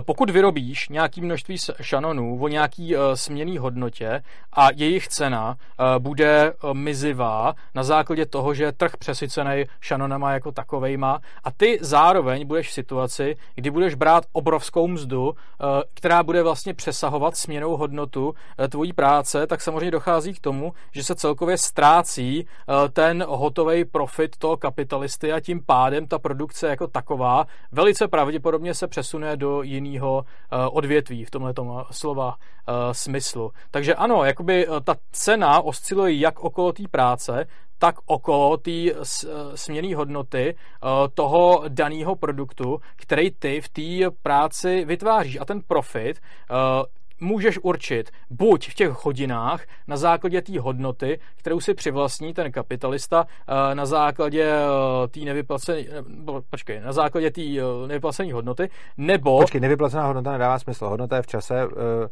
Hodnota je Dobře, nebo na a platí se penězích, která takže nevyplacená hodnota nedává smysl. Na základě té hodnoty, která ti byla ubrána, na základě toho, že si nedostal ty šanony, na základě té práce, ale eh, celkově samozřejmě... Počkej, ale jak ti byla ubrána hodnota? To je to, to, je to na co se ptám. Ty s tím furt operuješ, ale nevysvětluješ mi jak. Ty jsi mi ukázal, jak ti byla ubrána cena. Ty jsi mi ukázal to, že tržní cena tvojí práce byla nižší než tržní cena šanonů, kterou si za pracovní dobu vyrobil. Tohle jsi mi ukázal. A teď, jak z tohohle toho rozdílu spočteš hodnotu, když podle tebe jako marxisty hodnota ne, se nespočítá z ceny, ale z toho, kolik si tam dělal. A teď jde o to, že je rozdíl mezi tržní cenou tvojí práce a cenou toho výrobku. To je pravda, s tím souhlasím, ale a je to dáno spoustou faktorů úplně stejně jako u čehokoliv jiného, protože ta cena té práce je úplně stejná jako cena jakýkoliv jiného statku. Jenomže z toho přece nemůžeš určit, kolik si ztratil hodnoty proto, že si sám řekl, že vycházíš z toho, že hodnota není cena, ale hodnota je čas, který tomu věnuješ. A přece nemůžeš říct, že to, že jsi přišel o 10 tisíc korun, znamená, že jsi přišel o x hodnoty, protože ty sám jako marxista říkáš, že to není to samý. A to je to, o čem mluvím. Já říkám, že když dojde k, k té směně, tak tam se vyjadřuje nějakým způsobem hodnota v penězích, ale ty Dobře. říkáš, že ne. No a když ty říkáš, že se ne, ne, to neděje, tak potom přece nemůžeš taky spočítat, kolik hodnot, o kolik hodnoty si přišel z toho, že jsi přišel o nějakou cenu. To je takový šarovinic, že se v tom absolutně ztrácím, to se přiznám, jako je to v tom slova okay. smyslu. Uh, což asi pro matřizáka není žádný problém. Uh, no. Nicméně já, co jsem z, mat, z matiky ani nematuroval, to samozřejmě mám trošku jakoby okay, zásadní tak... problematiku. Uh, nicméně, uh, nevím, jakoby... Dobře, tím pádem já bych se asi nepouštěl do ekonomické kalkulace, protože to je ještě úplně o level vejš a těch jakoby rovnic by tam bylo ještě mnohem víc.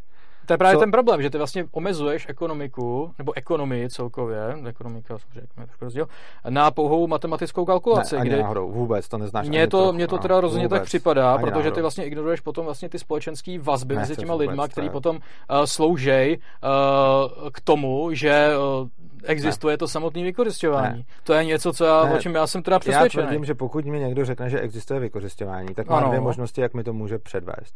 Buď tak, že mi dá nějaký emotivní popis společenských událostí, ale potom ať do toho netahá hodnotu, nadhodnotu a podobně. A nebo mi to chce ukázat pomocí hodnoty a nadhodnoty. A pak by měl set sakra umět odpovědět na otázky, jak se převádí cena na hodnotu, co je směrná hodnota, jak ji zjistím, co se stane, když, okolik mě a, a tak dále. Takže prostě buď můžou marxisti stavět vykořišťování, a to by mi ani nevadilo na tom, že budou popisovat nuzné podmínky dělníků a že prostě mi dají přečíst Olivera Twista a proti téhle argumentaci principiálně nic nemám.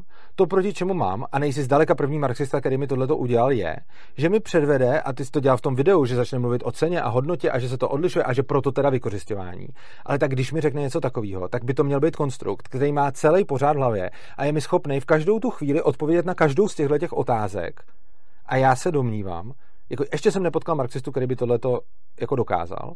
Když jsem čet Marxe, tak jsem tam viděl ty nekonzistence, který mi žádný marxista nikdy nezodpověděl.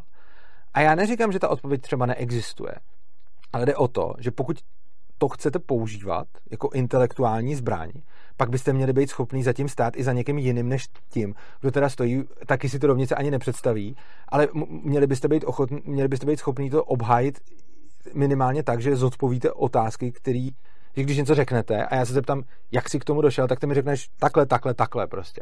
A, Jasně. A, to, a, a proto si myslím, že celkově vůbec teorie nadhodnoty je, je prostě špatná a milná a neplatná z toho důvodu, že za prvý, když jsem si to čet přímo od toho Marxe, tak jsem v tom viděl ty nekonzistence.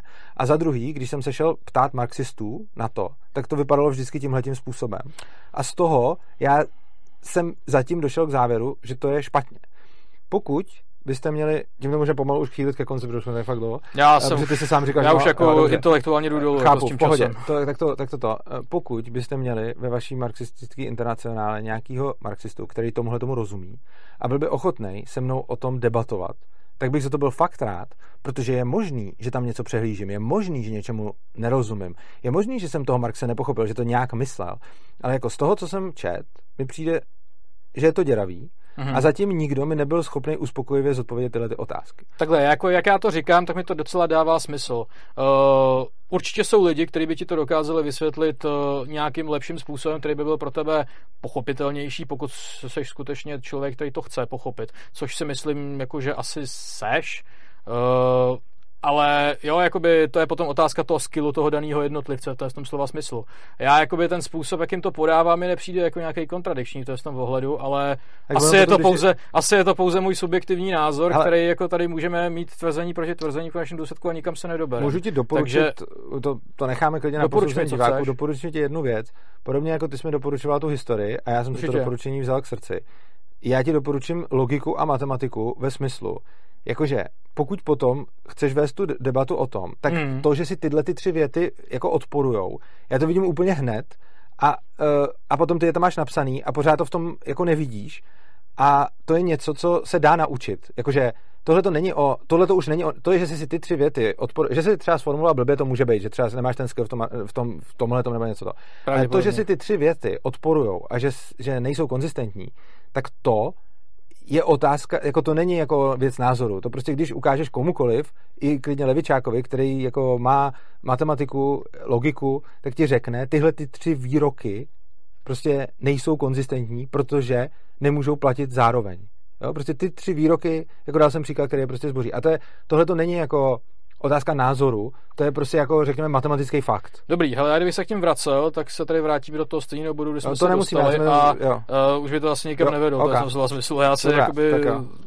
jo, nevím, nemyslím si, že to je jenom můj názor, ale já jakoby kontradikce v tom ohledu opravdu nevidím. Možná Fajn, je to pojde. otázka mý nedokonalosti, nejsem dokonalý člověk, možná bych to dokázal podat nějak líp, to je v tom slova smyslu, ale je to spíš to je v tom, otáz, to je v tom potom jakoby opravdu otázka toho tvrzení pod, proti tvrzení té dané situaci, kdy jsme no. na té úrovni, na jaký jsme teď. Jsme, jo, já to chápu a prostě beru to navíc jako fakt si cením toho, že se, že jako vidím jako tvoji jako diskuzní poctivost hmm. a že jako co se mi na tom fakt líbí a proto mě i baví s tebou diskutovat, že si tady u toho na nic nehraješ.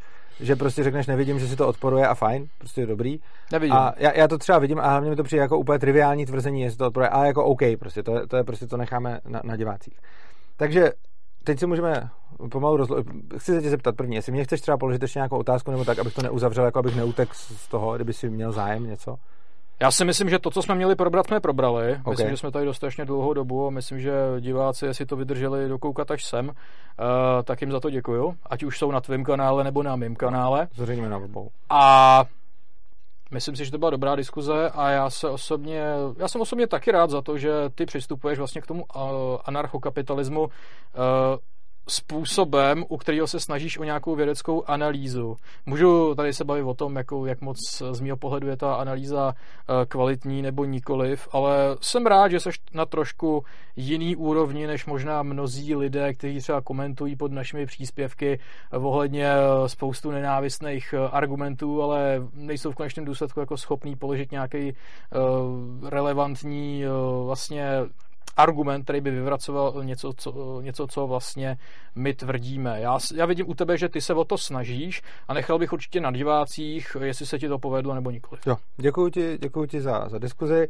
Uh, loučím se s divákama, ještě v rychlosti řeknu, uh, pokud se koukáte teď na kanál Svobodného přístavu, uh, tak tady dole pod videem najdete v popisku, protože jsme organizace, která je fakt neziskovka, nebereme žádný peníze od státu ani od Evropské unie, tak nás můžete podpořit tím, že nám pošlete peníze na bankovní spojení, který je pod videem, nebo na, nebo na bitcoinovou nebo litecoinovou adresu, tak je tam adresa opristavu.urza.cz, což je webovka, na který zjistíte, jak nás můžete podporovat pravidelně, pokud se vám náš obsah, pokud se vám náš obsah líbí. Pokud vy máte taky nějaký taký kanály, tak je tady můžete uh, říct. Já jednak jako bych našim divákům doporučil, ať se podívají na náš web panfanatace.com, případně můžou sledovat naší facebookovou stránku Marxistická alternativa nebo YouTube, který se jmenuje rovněž Konfrontace. Případně velice doporučuji si pořídit náš magazín, který se jmenuje rovněž Konfrontace, kde již v dnešních dobách máme pátý číslo, který vydáváme a který si můžete objednat prostřednictvím naší facebookové stránky, kterou, který můžete napsat po Facebooku zprávu a říct nám, že zkrátka o ten magazín máte zájem. U mě všechno najdete víceméně pod urza.cz. Takže šiřte video, pokud se nám diskuze líbila, můžeme ho probírat s dalšíma lidma a kdyby se třeba našel někdo z diváků, kdo Eh, třeba by se mnou chtěl eh, se pobavit o nadhodnotě, mm. tak tohle je velká výzva i pro všechny že jo, marxisty. Kdo je zastánce nadhodnoty a myslí si, že by o tomhle dokázal debatovat a zodpovědět mi tady tyhle ty otázky, tak bych za to byl fakt rád, protože jsem zatím nikoho takového nenašel a když se to stane, tak by to bylo super. Třeba když jste měli v té internacionále někoho, kdo je na to specialista, tak bych ho rád potkal.